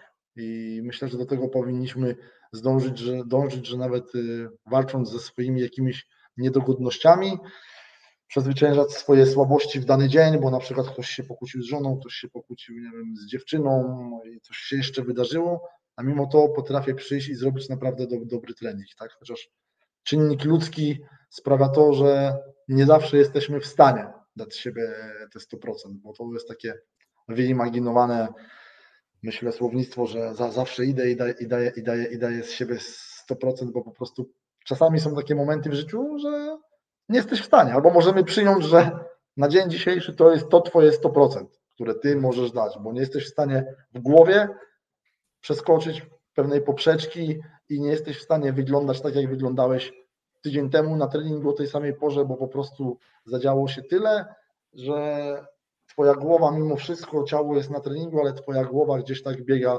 od drzwi do drzwi, w sensie hala dom, hala dom, dom.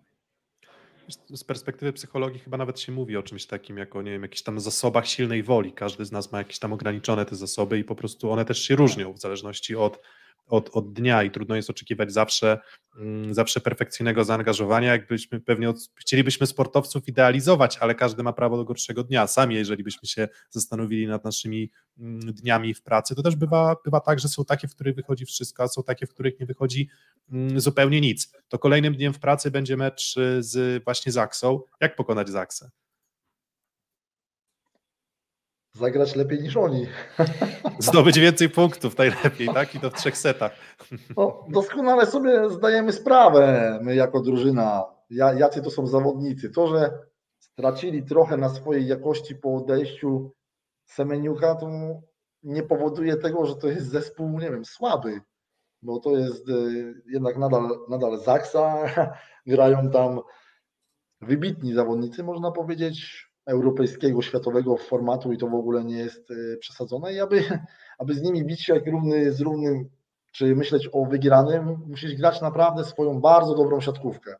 I to, co mówiłem wcześniej, na całym dystansie utrzymywać określony poziom, że jak tam na chwilę oni zobaczą Twoją słabość, doskoczą Ci do gardła i zagryzą, bo będą chcieli taki mecz, jak powiedzmy z nami, też zamknąć jak najszybciej. My mamy na to spotkanie trochę inny plan, byśmy chcieli pograć jak najdłużej, ale aby tak, tak się stało, to jak powiedziałem, musimy grać równo zespołowo. Mam Łukasz Kaczmarek, Ole, Olek Śliwka, okay, Marcin Janusz swoim też rozegraniem, ale to powiedzmy mówię o tych, co kończą piłki, co atakują, mogą jedną, dwoma czasami indywidualnymi akcjami trudnymi przechylić o, o, o zwycięstwie. My musimy grać w szóstkę, równo, każdy na zbilansowanym poziomie, żeby myśleć o tym, że się im przeciwstawimy i się będziemy twardo bić. No, no, myślę, jednego jestem pewny, że jadąc do Kędzierzyna, siedząc tam w szatni, wychodząc na mecz, to nie będą nam się trzęsły ręce. Że pojedziemy z takim przekonaniem, że dobrze gramy, dobrze wyglądamy i będziemy chcieli grać swoją najlepszą siatkówkę. Jestem daleki od tego, żeby powiedzieć, że wygramy czy, czy ten, ale będziemy się bić o, o punkty, ale jak nam się nie uda i Zaksa pokaże nam swoją wyższość, świat się nie zawali. Wracamy do domu, gramy dalej, przyjeżdża Jastrzębie, będzie się na kim odbić. Um, dobra, to już taki chyba... Oczywiście dobra, ostatnie... żartowałem. Już takie, no tam jakieś tam słabe Jastrzębie przyjedzie, tam mówię, z kimś musi w końcu przegrać, no bo tak z drugiej strony, no to nie można no, chyba przecież, znaczy te, w, teorii, w teorii tak, w praktyce nie. Będzie tak można właśnie... Matiasa Sancheza na lewe skrzydło przerzucać do bloku na Boyera. Jest, jest to pomysł. Może się zdziwi i bez bloku nie umie. Zobaczymy. Dokładnie. Um, dobra, no to ostatnie pytanie. Mm, bardzo dobry start, o którym sam mówisz. E, trener zadowolony, zawodnicy zadowoleni, mm, sponsorzy zadowoleni, a a, a, a jaki, czy macie już jakiś cel zredefiniowany albo czy inaczej, jaki cel mieliście przed startem sezonu i czy teraz apetyty urosły? No jaki byłby ten wasz cel na, na następne 21 kolejek fazy zasadniczej? Chcieliśmy być wyżej niż rok temu, mimo że skończyliśmy na 12 miejscu, dwa zespoły doszły, to mimo że 16 zespołów, to chcieliśmy być wyżej aniżeli 12 miejsce i na, na ten moment, jak, jak tabela pokazuje, to nam wychodzi, co nie znaczy, że za 10 kolejek y, będzie tak pięknie różowo i kolorowo, ponieważ myślę, że przede wszystkim na, nasza głowa musi być na tyle spokojna i trzeźwo myśląca, aby dalej pracować i robić to, co to, co robimy do tej pory, czyli nam jest też potrzebny taki spokój w akcjach, w których gdzieś tracimy punkty i to bardzo dobrze nam zafunkcjonowało w Bełchatowie. Bardzo dobrze. Tam wiedzieliśmy, że Atanasejewicz, że Koj wyjdzie raz, Bieniek, że strzelą z nagrywką tu czy tu. No to pie, pie, pie, pięknie to niwelowaliśmy po zawodnikach, w ogóle nie było, nie widziałem tak z boku żadnej nerwowości, żadnego niepokoju jeden się uśmiechnął, drugi się klepnął, tak jakby się nic nie stało, bo to widzieliśmy, że to jest wkalkulowane, że tam jednak też są zawodnicy, którzy siatkówkę potrafią grać na wysokim, na wysokim poziomie i jak najbardziej mają prawo do tego, żeby, żeby zrobić coś dobrze albo nawet ponad stan. A to, jak potrafi zagrywać Mateusz Bieniek, to, to doskonale o, o, o, tym wiemy i bardzo mi się to podobało, reakcja zespołu, jak koło tego przechodziliśmy, a to też nie jest takie łatwe i oczywiste, bo powiedzieć sobie jedną rzecz, a robić to potem na boisku albo ustosunkować się do danej sytuacji, która się wydarzyła, są dwie inne rzeczy. Mnie też chyba łatwiej sobie takie rzeczy powiedzieć z perspektywy posiadania, nie wiem, pięciu, sześciu wygranych w dziewięciu kolejkach za sobą, a inaczej jak masz powiedzmy jedną wygraną na siedem meczów, osiem i zaczyna ci się wynikać, wymykać wynik i masz coś takiego, że no nie no, musimy coś szybko zrobić, wymyślić, bo za chwilę znowu kolejna porażka, znowu borykanie się. Z myślami, że znowu przegraliśmy, to chyba tylko jednak blokuje zespół, a nie Ale to, tak, to, to wiesz, to co mówiliśmy na początku, to to jest zdecydowanie, jak gdzieś nie złapiesz takiego momentu na początku, że masz, nie wiem, pięć porażek, sześć porażek pod rząd, tylko nawet byś miksował swoją grę, powiedzmy, wygrana, przegrana, wygrana, przegrana, dwie wygrane, jedna przegrana, to to jest na pewno tylko in, in plus i, i wiele rzeczy wtedy raptem wychodzi, staje się bardziej oczywistych. Okej, okay, musisz nad tym jakoś popracować w jeden, w drugi czy w trzeci bardziej określony sposób. Tak samo musisz trzymać tą kulturę pracy na, na, na treningu. Przez kulturę pracy rozumiem to, jak zawodnicy sami przychodzą przed treningiem, robią swoje zadania, zostają po treningu, rozciągamy się tak czy tak jak do pewnej piłki X czy Y nie pójdziemy, czy nie wiem, staniemy źle w obronie, to od razu sami się poprawią albo poprawiamy to jakąś tam ilością piłek. Także tego nie wolno nam zostawić na boku, nawet jakbyśmy byli na pierwszym miejscu, bo to teraz jesteśmy na, na chwilę gdzieś tam w czubie tabeli, ale mówię, no, niech skończy się cała pierwsza runda, da nam to dużo większy pogląd, i potem tak naprawdę trzeba bić się na nowo ze wszystkimi od, od, od początku i nie przyjedzie i nie będzie się obawiał, że Suwałki grają jakąś nadzwyczajną siatkówkę, tylko też każdy przyjedzie i będzie chciał i tutaj wygrywać u nas i będzie chciał wygrywać z nami u siebie. Niestety jest tak, że im więcej się wygra w pierwszej rundzie, tym więcej drużyn ma porachunki do wyjaśnienia potem w kolejnej, więc, e, więc oczywiście ta motywacja się dodatkowa pojawia. E, ostatni akcent taki około piłkarski. Polska zaczyna z Meksykiem we, we przyszły wtorek. E, wygramy, czy jaki wynik przewidujesz dla naszych piłkarzy? Remis ze wskazaniem na Polaków.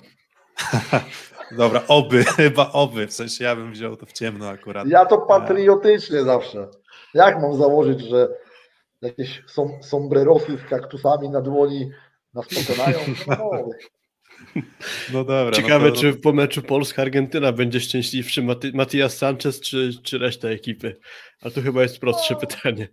Pójdziemy z nim na układ, że jak wygramy, żeby kolację postawił. No, o, właśnie, to A jak Argentyna ten... wygra, to my wszyscy się zrzucimy dla niego. Dokładnie, na, na, na jakąś kratę piwa czy winka. Dobra, e, dzięki piękne za dzisiaj. E, było to, była to dla nas przyjemność, że mogliśmy gościć Ciebie, Dominik, w Mm, w szóstym secie. No i co? I powodzenia, zdrowia przede wszystkim, bo tak się zawsze żegnamy z tymi trenerami i zawodnikami i mówimy zdrowie, zdrowie, zdrowie, no bo intensywne, dużo grania, mm, środa, sobota, środa, sobota, czasem można się już pogubić, no ale właśnie, żeby, żeby udało się przetrwać e, bez e, większych kontuzji, to, to wtedy niech boisko zadecyduje. Dzięki. Bezapelacyjnie zdrowie najważniejsze. Dziękuję również za zaproszenie. Dziękuję wszystkim. Pozdrawiam serdecznie. Dobrej nocy życzę. Dzięki. Dzięki. No dobrze, mm, więc przechodzimy do takiego krótkiego podsumowania wydarzeń, a w zasadzie nawet bardziej zapowiedzi następnej kolejki, no bo już od jutra mm, kolejka plus ligi. Szósty set. No i patrzymy, spoglądamy w terminarz, zaraz udostępnię ten terminarz e, i spojrzymy, co tam słychać w tabeli. Już oczywiście można się nieco pogubić, natomiast my w tym nasz, tej naszej charakterystyce poszczególnych też wydarzeń, meczów będziemy starali się mm, też odwołać trochę do tego, co się wydarzyło. No więc e, jutro dwa mecze, Luk Lublin kontra Sekoresowia Rzeszów, no i PSG Stalnysa kontra BBTS Bielsko Biała. Luk Lublin e, trapiony kontuzjami, a Sekoresowia Rzeszów po porażce z Jastrzębskim Węglem, po bardzo wyrównanym meczu, odbiła się Noisy Polem, a CTSM Olsztyn wygrywa 3 do 1 po no, bardzo równym meczu też. To był taki mecz, gdzie myślę, że AZS spokojnie mógłby tę Resowie ograć, no i Filip, co sądzisz właśnie o, o zmaganiach Resowi z AZS-em? E, wobec wspomnianego już y, mm, wesela Kuby Lewandowskiego nie mogliśmy oglądać wszystkich spotkań, bo byliśmy zajęci obecnością na imprezie, ale akurat to spotkanie Olsztyna z Rosową nas pewnie wyjątkowo interesowało, więc e, ja jeszcze zdążyłem powtórkę obejrzeć. E, tak jak powiedziałeś, to był dość wyrównany mecz. Myślę, że nadspodziewanie może dobra gra Olsztyna i całkiem się postawili bardzo dobry w tym sezonie RS-owi. Uważam, że trochę lepsza może dyspozycja Karola Butryna mógłby wynik tak naprawdę iść w drugą stronę, bo chyba jednak najbardziej właśnie mnie zawiódł e, Karol Butryn. Za linii 9 metra mm, Karol bombardował, ale faktycznie w tym ataku to już jest kolejny zresztą słabszy mecz Karola. To już nie jest tak, że to jest anomalia, tylko że to już jest chyba właśnie trzeci mecz, bo mm, trzeci, trzeci lub czwarty w zasadzie, jakby się zastanowić, bo mm, nie był to specjalnie udany mecz z PSG Stalonysa, tam zmieniony przez Jana Króla, no i też wiemy, że pewne problemy jakieś tam zdrowotne u Karola Butryna są, chyba nawet coś tam go delikatnie szarpnęło, więc on Mm, zmieniony przez Janka Króla w tym meczu e, weekendowym z sobotnim z, przeciwko Asekorysowi Rzeszów. Natomiast no jest to już, był to trochę lepszy AZS. No nie oczekiwałem tutaj punktów, nie spodziewałem się punktów mm, ze strony, ze strony Olsztyna, ale w porównaniu do tego, no powiedziałbym, uwłaczającego nieco kibicom e, poziomu zaprezentowanego z Treflem Gdańsk, mm, to był już mecz e, no taki, który daje nadzieję na to, że będzie można z tym projektem Warszawa walczyć, ale do tego meczu jeszcze przejdziemy, bo tak omówimy chronologicznie. E, po drugiej stronie Luke Lublin, Luke Lublin, który też ciągle targany, mm, targany kontuzjami, no i mm, no i właśnie, jak, jakby, jak typ, jakbyś wytypował ten mecz, biorąc pod uwagę no właśnie te problemy zdrowotne Luku Lublin. Wiemy, że wrócił Nikolas Szerszeń, Um, więc on już jest gotowy do gry. Wiemy, że e, do gry ma być niedługo gotowy też chyba, czy już jest nawet Szymon Romać, jeżeli dobrze. Jeżeli dobrze Szymon Romać już grał ostatnio, także Szymon Romać jest e, pewnie gotowy do grania, jeśli się nic nowego nie pojawiło.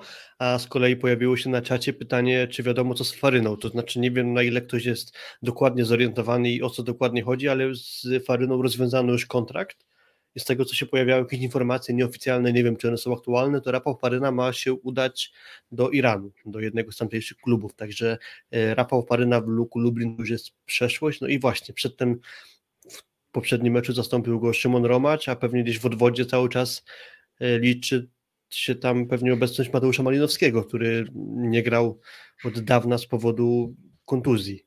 Dokładnie, komunikat klubu, że Mateusz Malinowski ma problemy z kręgosłupem do tego jeszcze dochodzi to, że Jakub Wachnik przecież skręcił staw skokowy, gdzieś tam problemy jeszcze chyba czwartego środkowego mm, Chudzika, więc to są, to jest bardzo trudna sytuacja dla Daszkiewicza, dla trenera Luku Lublin, który już trochę się odbił, zbliżył się do tego takiego peletonu, e, który próbuje gonić playoffy. Mm, ale cały czas ciężko jest budować, e, ale już, już jest lepiej, już jest na czym budować, jest, jest kim grać, jest kim trenować, o czym też wspominał Dominik Kwapisiewicz w rozmowie z nami. Natomiast, no jakby nie patrzeć, no, chyba bardziej najrozsądniejszym typem jest, są tutaj trzy punkty dla Aseko Resowi Rzeszów, może nie jakieś bardzo łatwe, ale wydaje mi się, że Resowia, chociaż z Olsztynem też jakieś rezerwy pokazała, to, mm, to wygrała mecz 3, 3 do 1 i tutaj też nawet jak nie zagra swojego, swojego powiedzmy maksa, no to też jednak typuje tutaj trzy punkty dla mm, Resowi. Tak, wspomniane przez Ciebie, przez Dominika Kwapisiewicza przedtem te problemy zdrowotne Luku Lublin mocno im komplikują sytuację i do tego fakt jest taki, że z zawierciem prowadzili 2 do 0, 2 do 0 dopiero powrót Urosza mm, grę zawiercia trochę odmienił, potem jeszcze wygrali w Bielsku Białej, więc ta pewnie na jakiś czas gorąca posada trenera Daszkiewicza została mm, zachowana, e, ale dość rozczarowująco przegrali ostatnio w Gdańsku. No i tam podstawowym atakującym właśnie był w tym spotkaniu Szymon Romacz, który no, krótko mówiąc dawno nie zagrał zbyt dobrego meczu i nawet gdyby Mateusz Malinowski nadawał się do wejścia na boisko, to trudno oczekiwać, że on już teraz będzie w stanie wejść i z marszu zagrać świetnie, stąd y, to i inne problemy jeszcze Luku, no to dla mnie stawiają e, w roli faworyta Sekoresowie i to taką, taką no zdecydowany faworyt po prostu mm, Resowia. Tutaj właśnie jeszcze Tamara Majos na, na czacie pisze, że Dustin Watson też jakieś problemy z, mm, z oczami, no to jakby jeszcze brakowało tych problemów z kontuzjami w Luku Lublin. Mm, kolejny mecz jutrzejszy PSG Stalnyca o 20.30 kontra BBTS Bielsko-Biała. I znowu, gdybyśmy spojrzeli trzy kolejki wstecz, to tutaj e, faworyt byłby absolutnie dominujący, przeważający i dalej takim jest PSG Stalnysa.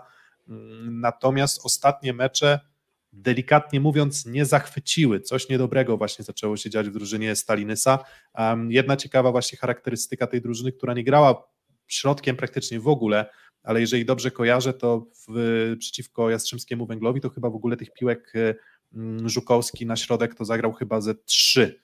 Całym... E, mówisz o meczu z Zawierciem. Tam było a, a tak, tak za... właśnie, że e, zaczął ten mecz na boisku Zerba i Abramowicz, zostali po jednej piłce i wszedł później Konrad Jankowski, też dostał jedną piłkę, więc z 63 piłek trzy tylko poszły do środkowych. No i generalnie to też jest taka stary, e, charakterystyka PSG Starinysa, że właśnie dość mało środka używa Żukowski i inna charakterystyka w pewnym sensie jest też taka, że w meczach z czołówką ligową zawodzi Bentara, to znaczy słabo zagrał z Jastrzębiem, słabo zagrał z Zawierciem, no ale teraz przyjeżdża no, zespół ze zgoła innej półki w tabeli i myślę, że pewnie do dobrego grania Bentara będzie w stanie wrócić, dodając do tego Gierżota na dobrym poziomie, e, Kwasowskiego, który gra dobry sezon, to ten środek chyba aż tak bardzo nie będzie konieczny w ataku, bo skrzydłowi sobie poradzą i, i też mimo tej pewnie zauważalnej obniżki formy już kończę, e, duży faworyt jednak po stronie Starinysa. Tak, wydaje się, że to bardzo dobry mecz na odbicie się. Mm, BBTS też nie wyglądał jakoś tak bardzo źle z GKS-em Katowice ostatnio, mm, no ale jednak był to mecz u siebie, e, również zakończony wynikiem no, 1 do 3, czyli no, tak jak większość spotkań mm, BBTS-u e, w tym sezonie, no to bez punktów bo tam chyba tylko w jednym meczu udało się wygrać z Ceradem Eneo Czarnymi Radą i dwa punkty do ligowej tabeli, no i to jest tyle. Mm, więc e, no, ciężkie, bardzo trudne wyzwanie powiedziałbym przed trenerem e, Sergiejem Kapelusem, mm, natomiast no, Daniel Pliński musi się zmierzyć z kryzysem, no i właśnie ten mecz z BBTS-em przychodzi w, mm, w niezłym momencie, natomiast właśnie zaczął się trochę Bentara, zaczął się również Kamil Kwasowski.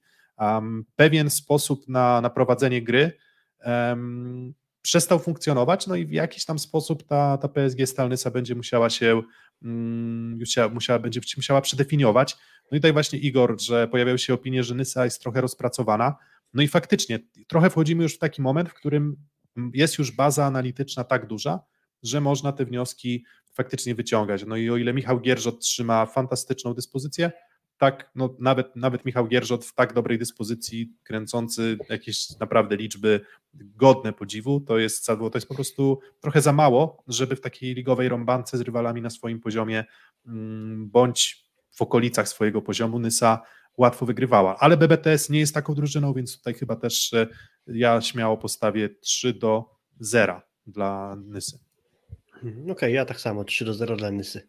Mm, dalej kolejny mecz to już będzie sobota, czyli Aluron CMC Warta Zawiercie kontra Trepl Gdański. Też y, myślę, że to będzie mecz ciekawy. Mm, ciekawy też z tego powodu, że mm, tak jak wspominaliśmy też gdzieś tam w poprzednim odcinku, że te drużyny wachlują formą, no to wydaje się, że spotykają się dwie drużyny, które są na jakiejś tam górce, bo i Trepl Gdańsk wygląda w ostatnich meczach dość imponująco, w szczególności w elemencie defensywnym i tutaj duże ukłony dla trenera Juricicza, bo on nie ma nie wygląda to, żeby to były indywidualności, które rozstrzygają te mecze. Tutaj tak naprawdę musi szyć z zawodników, którzy mm, wydaje się, że no, nie mają nazwisk gigantycznych. Tak? To nie są zawodnicy, którzy może z wyjątkiem Luka Perego i, no i Bartłomieja Bołądzia, którego również bardzo cenię, natomiast na przyjęciu no jednak y, para Sawicki, um, Sawicki-Czerwiński to nie jest para, która wydawałoby się przed sezonem może bardzo straszyć rywali, ale doskonale to ułożył trener Juricic, więc będzie takie starcie defensywy Trepla, no chyba właśnie z Uroszem Kowacewiczem, no bo bardzo zależny stał się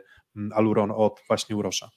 Znaczy w ataku od Urosza, a też na pewno warta pochwały gra Blogobrona Zawiercia, bo to w pewnym sensie są podobne charakterystyką zespoły, tylko właśnie jakby większym indywidualistą, większą taką jednostką klasową jest Urosz Kowacewicz, a, a niektóry z graczy Strefla, e, tak, Strefla Gdańsk. No i te ostatnie mecze też dużo mówią, jak bardzo za, zależny właśnie staje się, zawier staje się zawiercie od Serba, no bo te około 50% piłek, które on dostaje do ataku, to myślę, że już mówi samo za siebie, no i też chociażby przebieg meczu w Lublinie, gdzie bez niego na boisku przegrywali 2 do 0, a Przerosławki odwrócił mecz i dostał MVP, więc pytanie też z drugiej strony mają bardzo dużo grania zawiercianie, bo i plus liga i teraz jeszcze debiut w Lidze Mistrzów, pytanie czy Uroż będzie w stanie to dobrze wytrzymać. Bardzo dużo od niego zależy, no i tu też kwestia, jak on to udźwignie, bo naprawdę może się już nawarstwiać zmęczenie. Ale i tak no mimo wszystko widzę trochę faworyta po stronie zawiercia. Nie no tak, oczywiście tutaj również widzę, widzę po stronie zawiercia, bo zawiercie w końcu wygląda lepiej. Czekaliśmy na ten moment. No i teraz y, bardzo dobry moment, nawet rzekłbym na to, żeby to zawiercie wyglądało lepiej, bo to natężenie spotkań jest ogromne. No i warto wspomnieć, że zawiercie po dwóch meczach fazy y, grupowej Ligi Mistrzów ma już 6 punktów. 3 do, 3 mm, do 1 wygrana z Halkbankiem i 3 do 1 również wygrana w wyjazdowym meczu na trudnym terenie w Pażardżiku w Bułgarii, mm, więc, więc warto to docenić no i warto docenić też to, jak dobrze punktuje zawiercie. Może nam się nie podobać dystrybucja Tawaresza, ale na końcu jeżeli działa, to działa. I myślę, że na Tref Gdańsk też powinno wystarczyć, ale nie spodziewam się, żeby to był taki łatwy, mięciutki mecz, że, że zawiercie to sobie bez specjalnego problemu e, przepchnie 3-1, no i jakieś tam sety na przewagi myślę, że możemy zobaczyć. No I myślę też, że jakby istotna kwestia we wspomnieniu w tej tak zwanej historii najnowszej jest taki, że, taka, że Dawid Konarski mocno poprawił swoją grę. O ile zagrał słabe spotkanie z Halkbankiem Ankara, to później mecz w Nysie i mecz w Bułgarii już na pewno należy postawić po tej stronie dobrych, więc to pewnie będzie istotne też w dystrybucji Tawaresza, bo może już nie aż tak dużo będzie zależeć od Kowacewicza, a trochę więcej piłek skończy Konarski, bo wcześniej to wyglądało dość słabo. Natomiast cały czas jest jednak tak, że, że Konarski jest tak dawkowany, bym powiedział, trochę przez Tawaresza. To cały czas nie jest zawodnik, który tym mm, liderem ofensywy jest. No jednak od czyszczenia trudnych piłek gdy w pierwszej linii jest Urosz, to w zasadzie jest praktycznie wyłącznie Urosz Kowacewicz, ale zgodzę się, że Dawid Konarski wygląda coraz lepiej. Grupa Azoty Zaksa Kędzierzyn-Koźle to będzie kolejny mecz 17.30 mm, po zakończeniu meczu Zawiercie Gdańsk. E, oni zmierzą się z, trener, z drużyną naszego dzisiejszego rozmówcy, czyli trenerem e, Dominikiem Kwapisiewiczem, czyli Ślepskiem Malow Suwałki.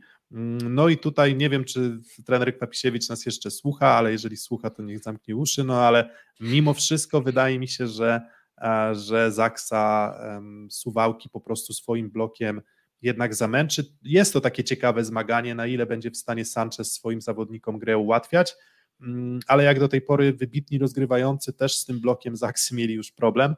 Mm, no i Sanchez nawet jeżeli byłby wybitny, no to bardzo duże wyzwanie przed nim, żeby, żeby utrzymać jakość e, ofensywy. Mm, no i właśnie myślę, że, że jednak Zaksa, Zaksa i też wydaje mi się, że bez straty punktów.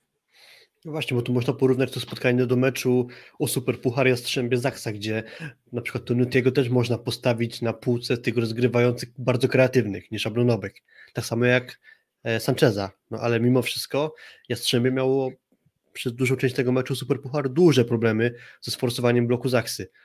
E, stąd też właśnie, no niekoniecznie tu może być duży atut w postaci Sancheza, w sensie on może bardziej robić różnicę w starciu z innymi zespołami, a nie akurat przeciwko Kędzierzynowi. To myślę, że może zaważyć właśnie, że, że Zaksa to spotkanie wygra, ale mm, powiedzmy, że cztery sety będzie.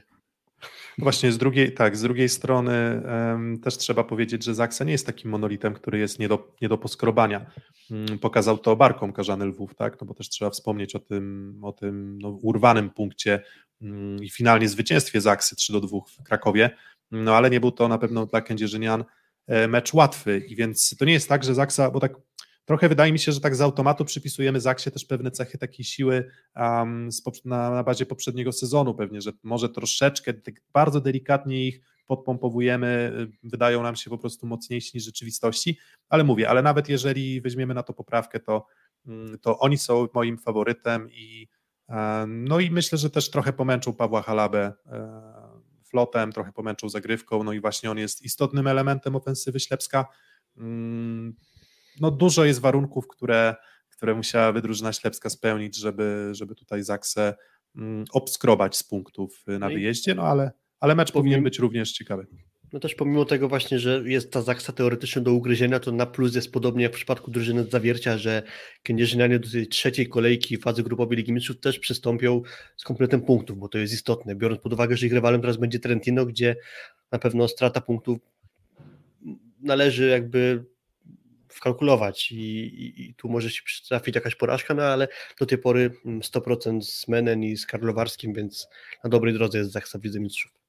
Dokładnie, trochę, wie, trochę wieszczyliśmy to w naszym e, live, że, mm, no, że to nie był łatwy mecz z Karlowarskiem, tak jeszcze na chwileczkę bym wspomniał, e, e, wspomniał właśnie, wrócił do tego meczu pierwszego otwierającego mm, Ligę Mistrzów, o którym nie rozmawialiśmy, że, że to był mecz, w którym no dobrze prezentował się Sasak, dobrze prezentował się Wize w barwach y, drużyny czeskiej. Mm, no i to naprawdę wyglądało na dobrze zorganizowaną drużynę i myślę, że ten kolejny set urwany Trentino też sygnalizuje, że to nie są takie zupełne e, ogórki, tylko że oni naprawdę potrafią się postawić, więc te mecze wyjazdowe Mecz wyjazdowy w, Karl, e, w Karlowarsku też jeszcze nie musi być taki łatwy, ale tak jak mówisz, 6 punktów to jest na pewno bardzo dobra zaliczka, żeby co najmniej to drugie miejsce w grupie mm, zająć. GKS Katowice kontra PGS Krabełchatów, no i bardzo dużo się mówi w ostatnich e, tygodniach o no, fatalnej postawie PGS Krybełchatów. Mm, mówi się o tym, że o to, że tam pojechali autokarem do Francji chyba 12 godzin z Lubina po porażce mm, w meczu ligowym. No i wygląda na to, że jednak jak, jak pojadą 12 godzin autokarem, to może pewne rzeczy sobie wyczyścili, bo udało im się ograć Francuzów w drugim meczu Pucharu CEF, no i, no i ograli Chaumont i będą grać dalej w Pucharach i wygrali dość pewnie, bo 3 do 0, więc myślicie, że to już jest jakiś e, sygnał poprawy? Mm, nie wiem, ale jak te kilkanaście godzin podróży do Francji coś w grze skry poprawiło, to jest dobra wiadomość, że kolejny wyjazd też będzie do Francji, do Narbonne, więc jakby te pole do progresu w autobusie jest y, nadal bardzo duże, ale ta porażka z Lubinem ostatnia pewnie w oczach wielu osób szokująca i nie powinna się przytrafić. I to jedna z kilku tak naprawdę porażek ostatnio PGS Kry. E, jak to będzie teraz w tej kolejce? Mm, Katowice na pewno grają swoją dobrą siatkówkę, do której nas przyzwyczaili, robią dobre wyniki właśnie mimo tej zmiany w ostatniej chwili dość e, Majki Ma na Seganowa, to tam po prostu to dobrze funkcjonuje. Myślę, że to całkiem sensowne zastępstwo na tak późną porę. Może nawet trochę więcej można powiedzieć, bo to nie jest tak, że powiedzmy gra przeciętnie z Seganowa, a nasz spodziewanie dobrze dla mnie jednak. No to mm, myślę, no właśnie, że może właśnie... mieć kolejne problemy. Nawet, nawet pokusiłbym się o taką tezę, że w samym elemencie rozegrania kto wie, czy Seganow e, nie jest zawodnikiem, może nawet ciutkę lepszym od e, Mikey Ma, który oczywiście dawał bardzo dużo agresywnymi kiwkami, blokiem, zagrywką, no i też było go pełno na boisku z tego powodu.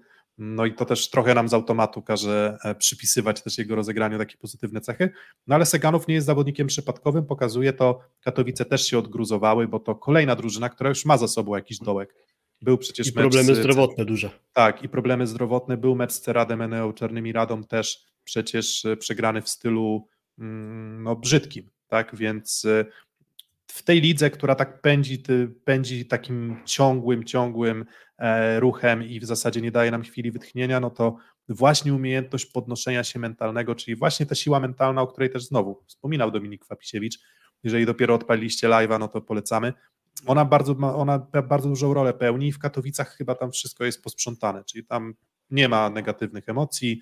Um, no i też znowu trzeba oddać, że nieśmiertelny Kuba Jarosz, jak tylko Katowice wygrywają, to, to on dokłada bardzo dużo, no i zazwyczaj jest jednym z elementów, które powodują, że, że, że powalczą. No i co, Skrama ma pięć porażek z rzędu w lidze, to się nie wydarzyło od jakichś tam zamieszłych czasów. Czy to jest moment na kolejną porażkę?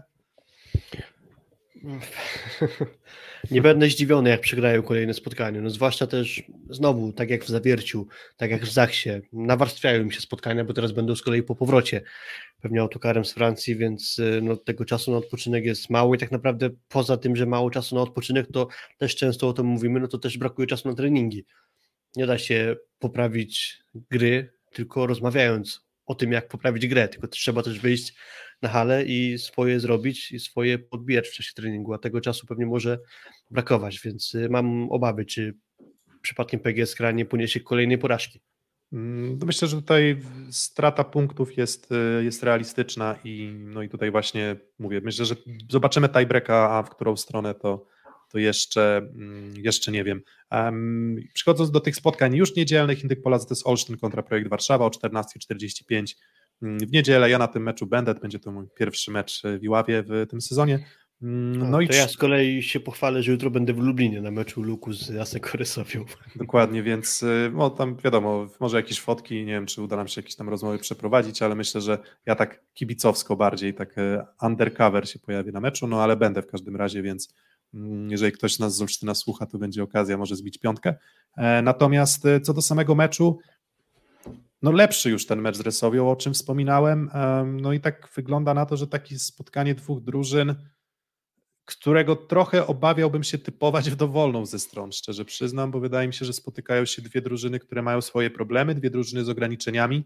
Mm, nawet można by przyrównać, że przecież już akurat wrócił Moritz Karlicek, więc jeszcze jakby grał Andringa, to można by powiedzieć, że Andringa taki podobny do Tiri.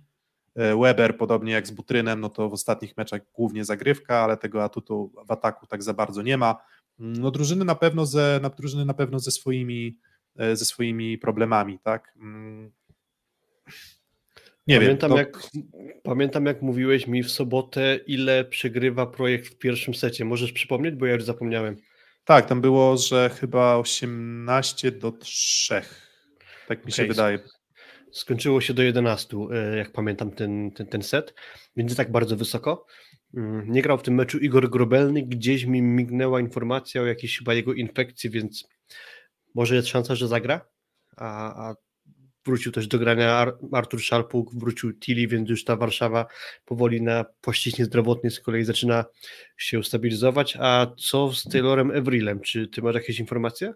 Hmm, szczerze przyznam, nie wiem. Hmm, fakt, że on nie wystąpił w meczu za Sekoresowią Rzeszów, ale nie będę tam udawał. Oficjalny komunikat jest taki, że jakiś tam drobny ból w kolanie. On z tym kolanem też już miał problemy, przecież on we Francji zerwał w ogóle więzadło w kolanie um, więc, więc też długo dochodził do formy, długo dochodził do dobrej dyspozycji. Był w tej formie rewelacyjnej, teraz trochę go zabrakło chyba z Resowią, bo, bo jednak tych bloków punktowych i ogólnie praca blokiem to tak nie jest atutem AZS-u, a, jednak Evril potrafił to troszeczkę, troszeczkę pudrować, tuszować. Mm, no więc zobaczymy, no starcie Jakubiszak Poręba e, versus, versus Nowakowski, no i co, i pewnie Wrona, tak, chociaż Semeniuk wyszedł w podstawowym składzie na, na drużynę Jastrzębskiego Węgla.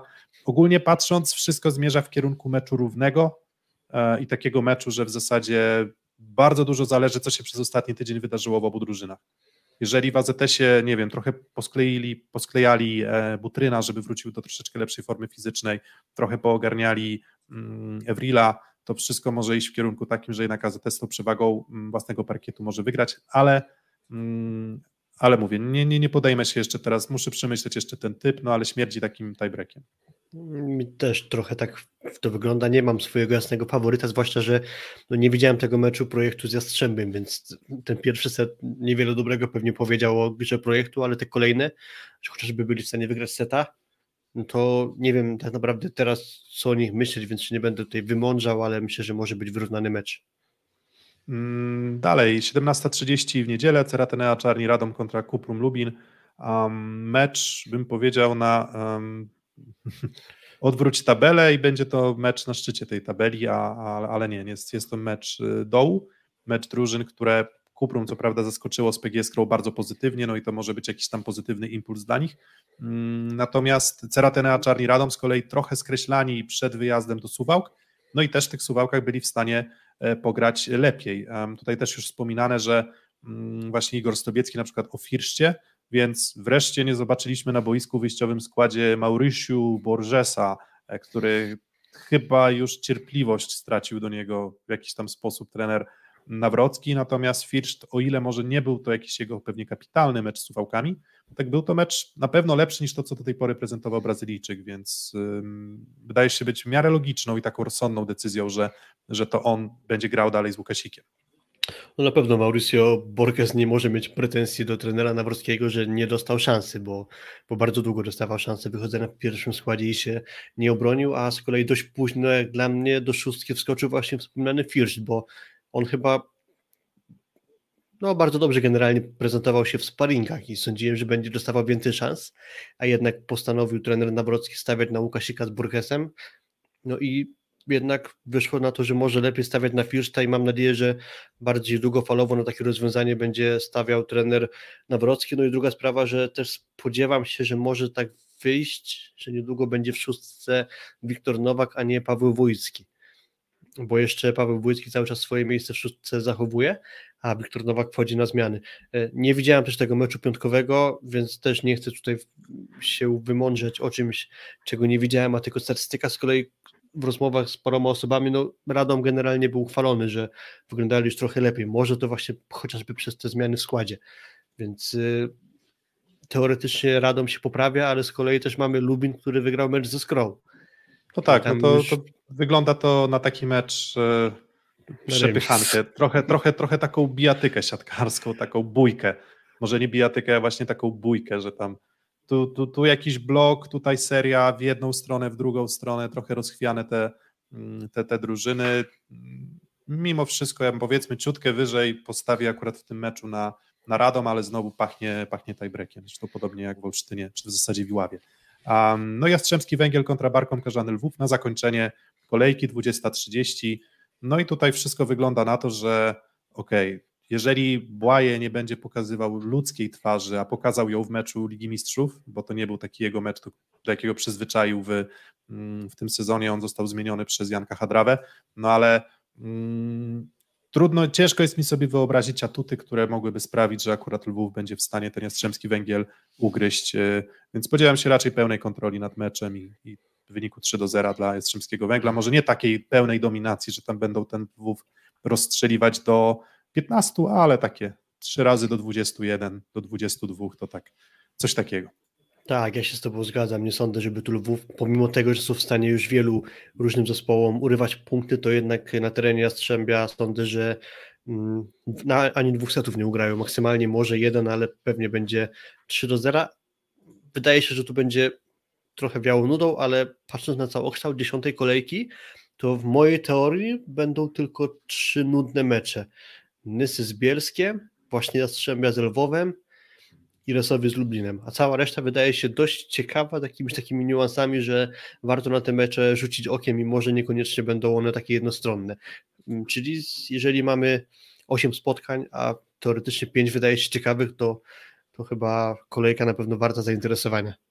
Dokładnie, więc mamy nadzieję, że ta jakaś tam jesienna handra was nie przytłacza, dojdzie do tego jeszcze mundial w piłce nożnej, więc w ogóle tego sportu będzie ogrom i śledzenie tego będzie bardzo trudne. No i my tak zapowiadamy tę kolejkę następną, a potem we wtorek znowu gramy i znowu trzy mecze we wtorek, znowu trzy mecze w środę, dwa mecze w czwartek, a potem znowu gramy w piątek i znowu gramy trzy mecze w sobotę i tak dalej, i tak Za dalej. chwilę więc- Liga Mistrzów, znowu trzecia kolejka. tak, dokładnie, więc, y, więc tak, trochę tego grania jest dużo, tak dość przytłaczająco dużo, więc tak, żeby to śledzić wszystko od deski do deski, jeszcze na przykład z e, ślubem e, innego członka szóstego seta, czyli Kuby Lewandowskiego, to, to nie, było, nie jest to takie proste, no ale mimo wszystko staramy się być na bieżąco, więc zawsze jakiś tam update wam damy. Dajcie lajka, dajcie suba, Filip udostępnił informację, że możecie nas wspierać, więc jeżeli ktoś jeszcze tego nie wie, to bądźcie jak Mario Lapatik i wspierajcie nas e, i wspierajcie nasz kanał. A właśnie, mieliśmy odpalić Patronite'a to jeszcze przy okazji, żeby dać inną opcję na, na, na, na, na, wspieranie nas, ale to dajcie nam jeszcze chwilę, to, mm, to, to myślę, że i taką opcję Wam damy, bo no, jak widać, do części z Was przynajmniej to, co robimy, przemawia na tyle mocno, że chcecie nas wspierać, za co bardzo dziękujemy. A jeżeli chcecie nas tylko słuchać, to też świetnie. Dzięki za dzisiaj, do usłyszenia. Dzięki, do usłyszenia.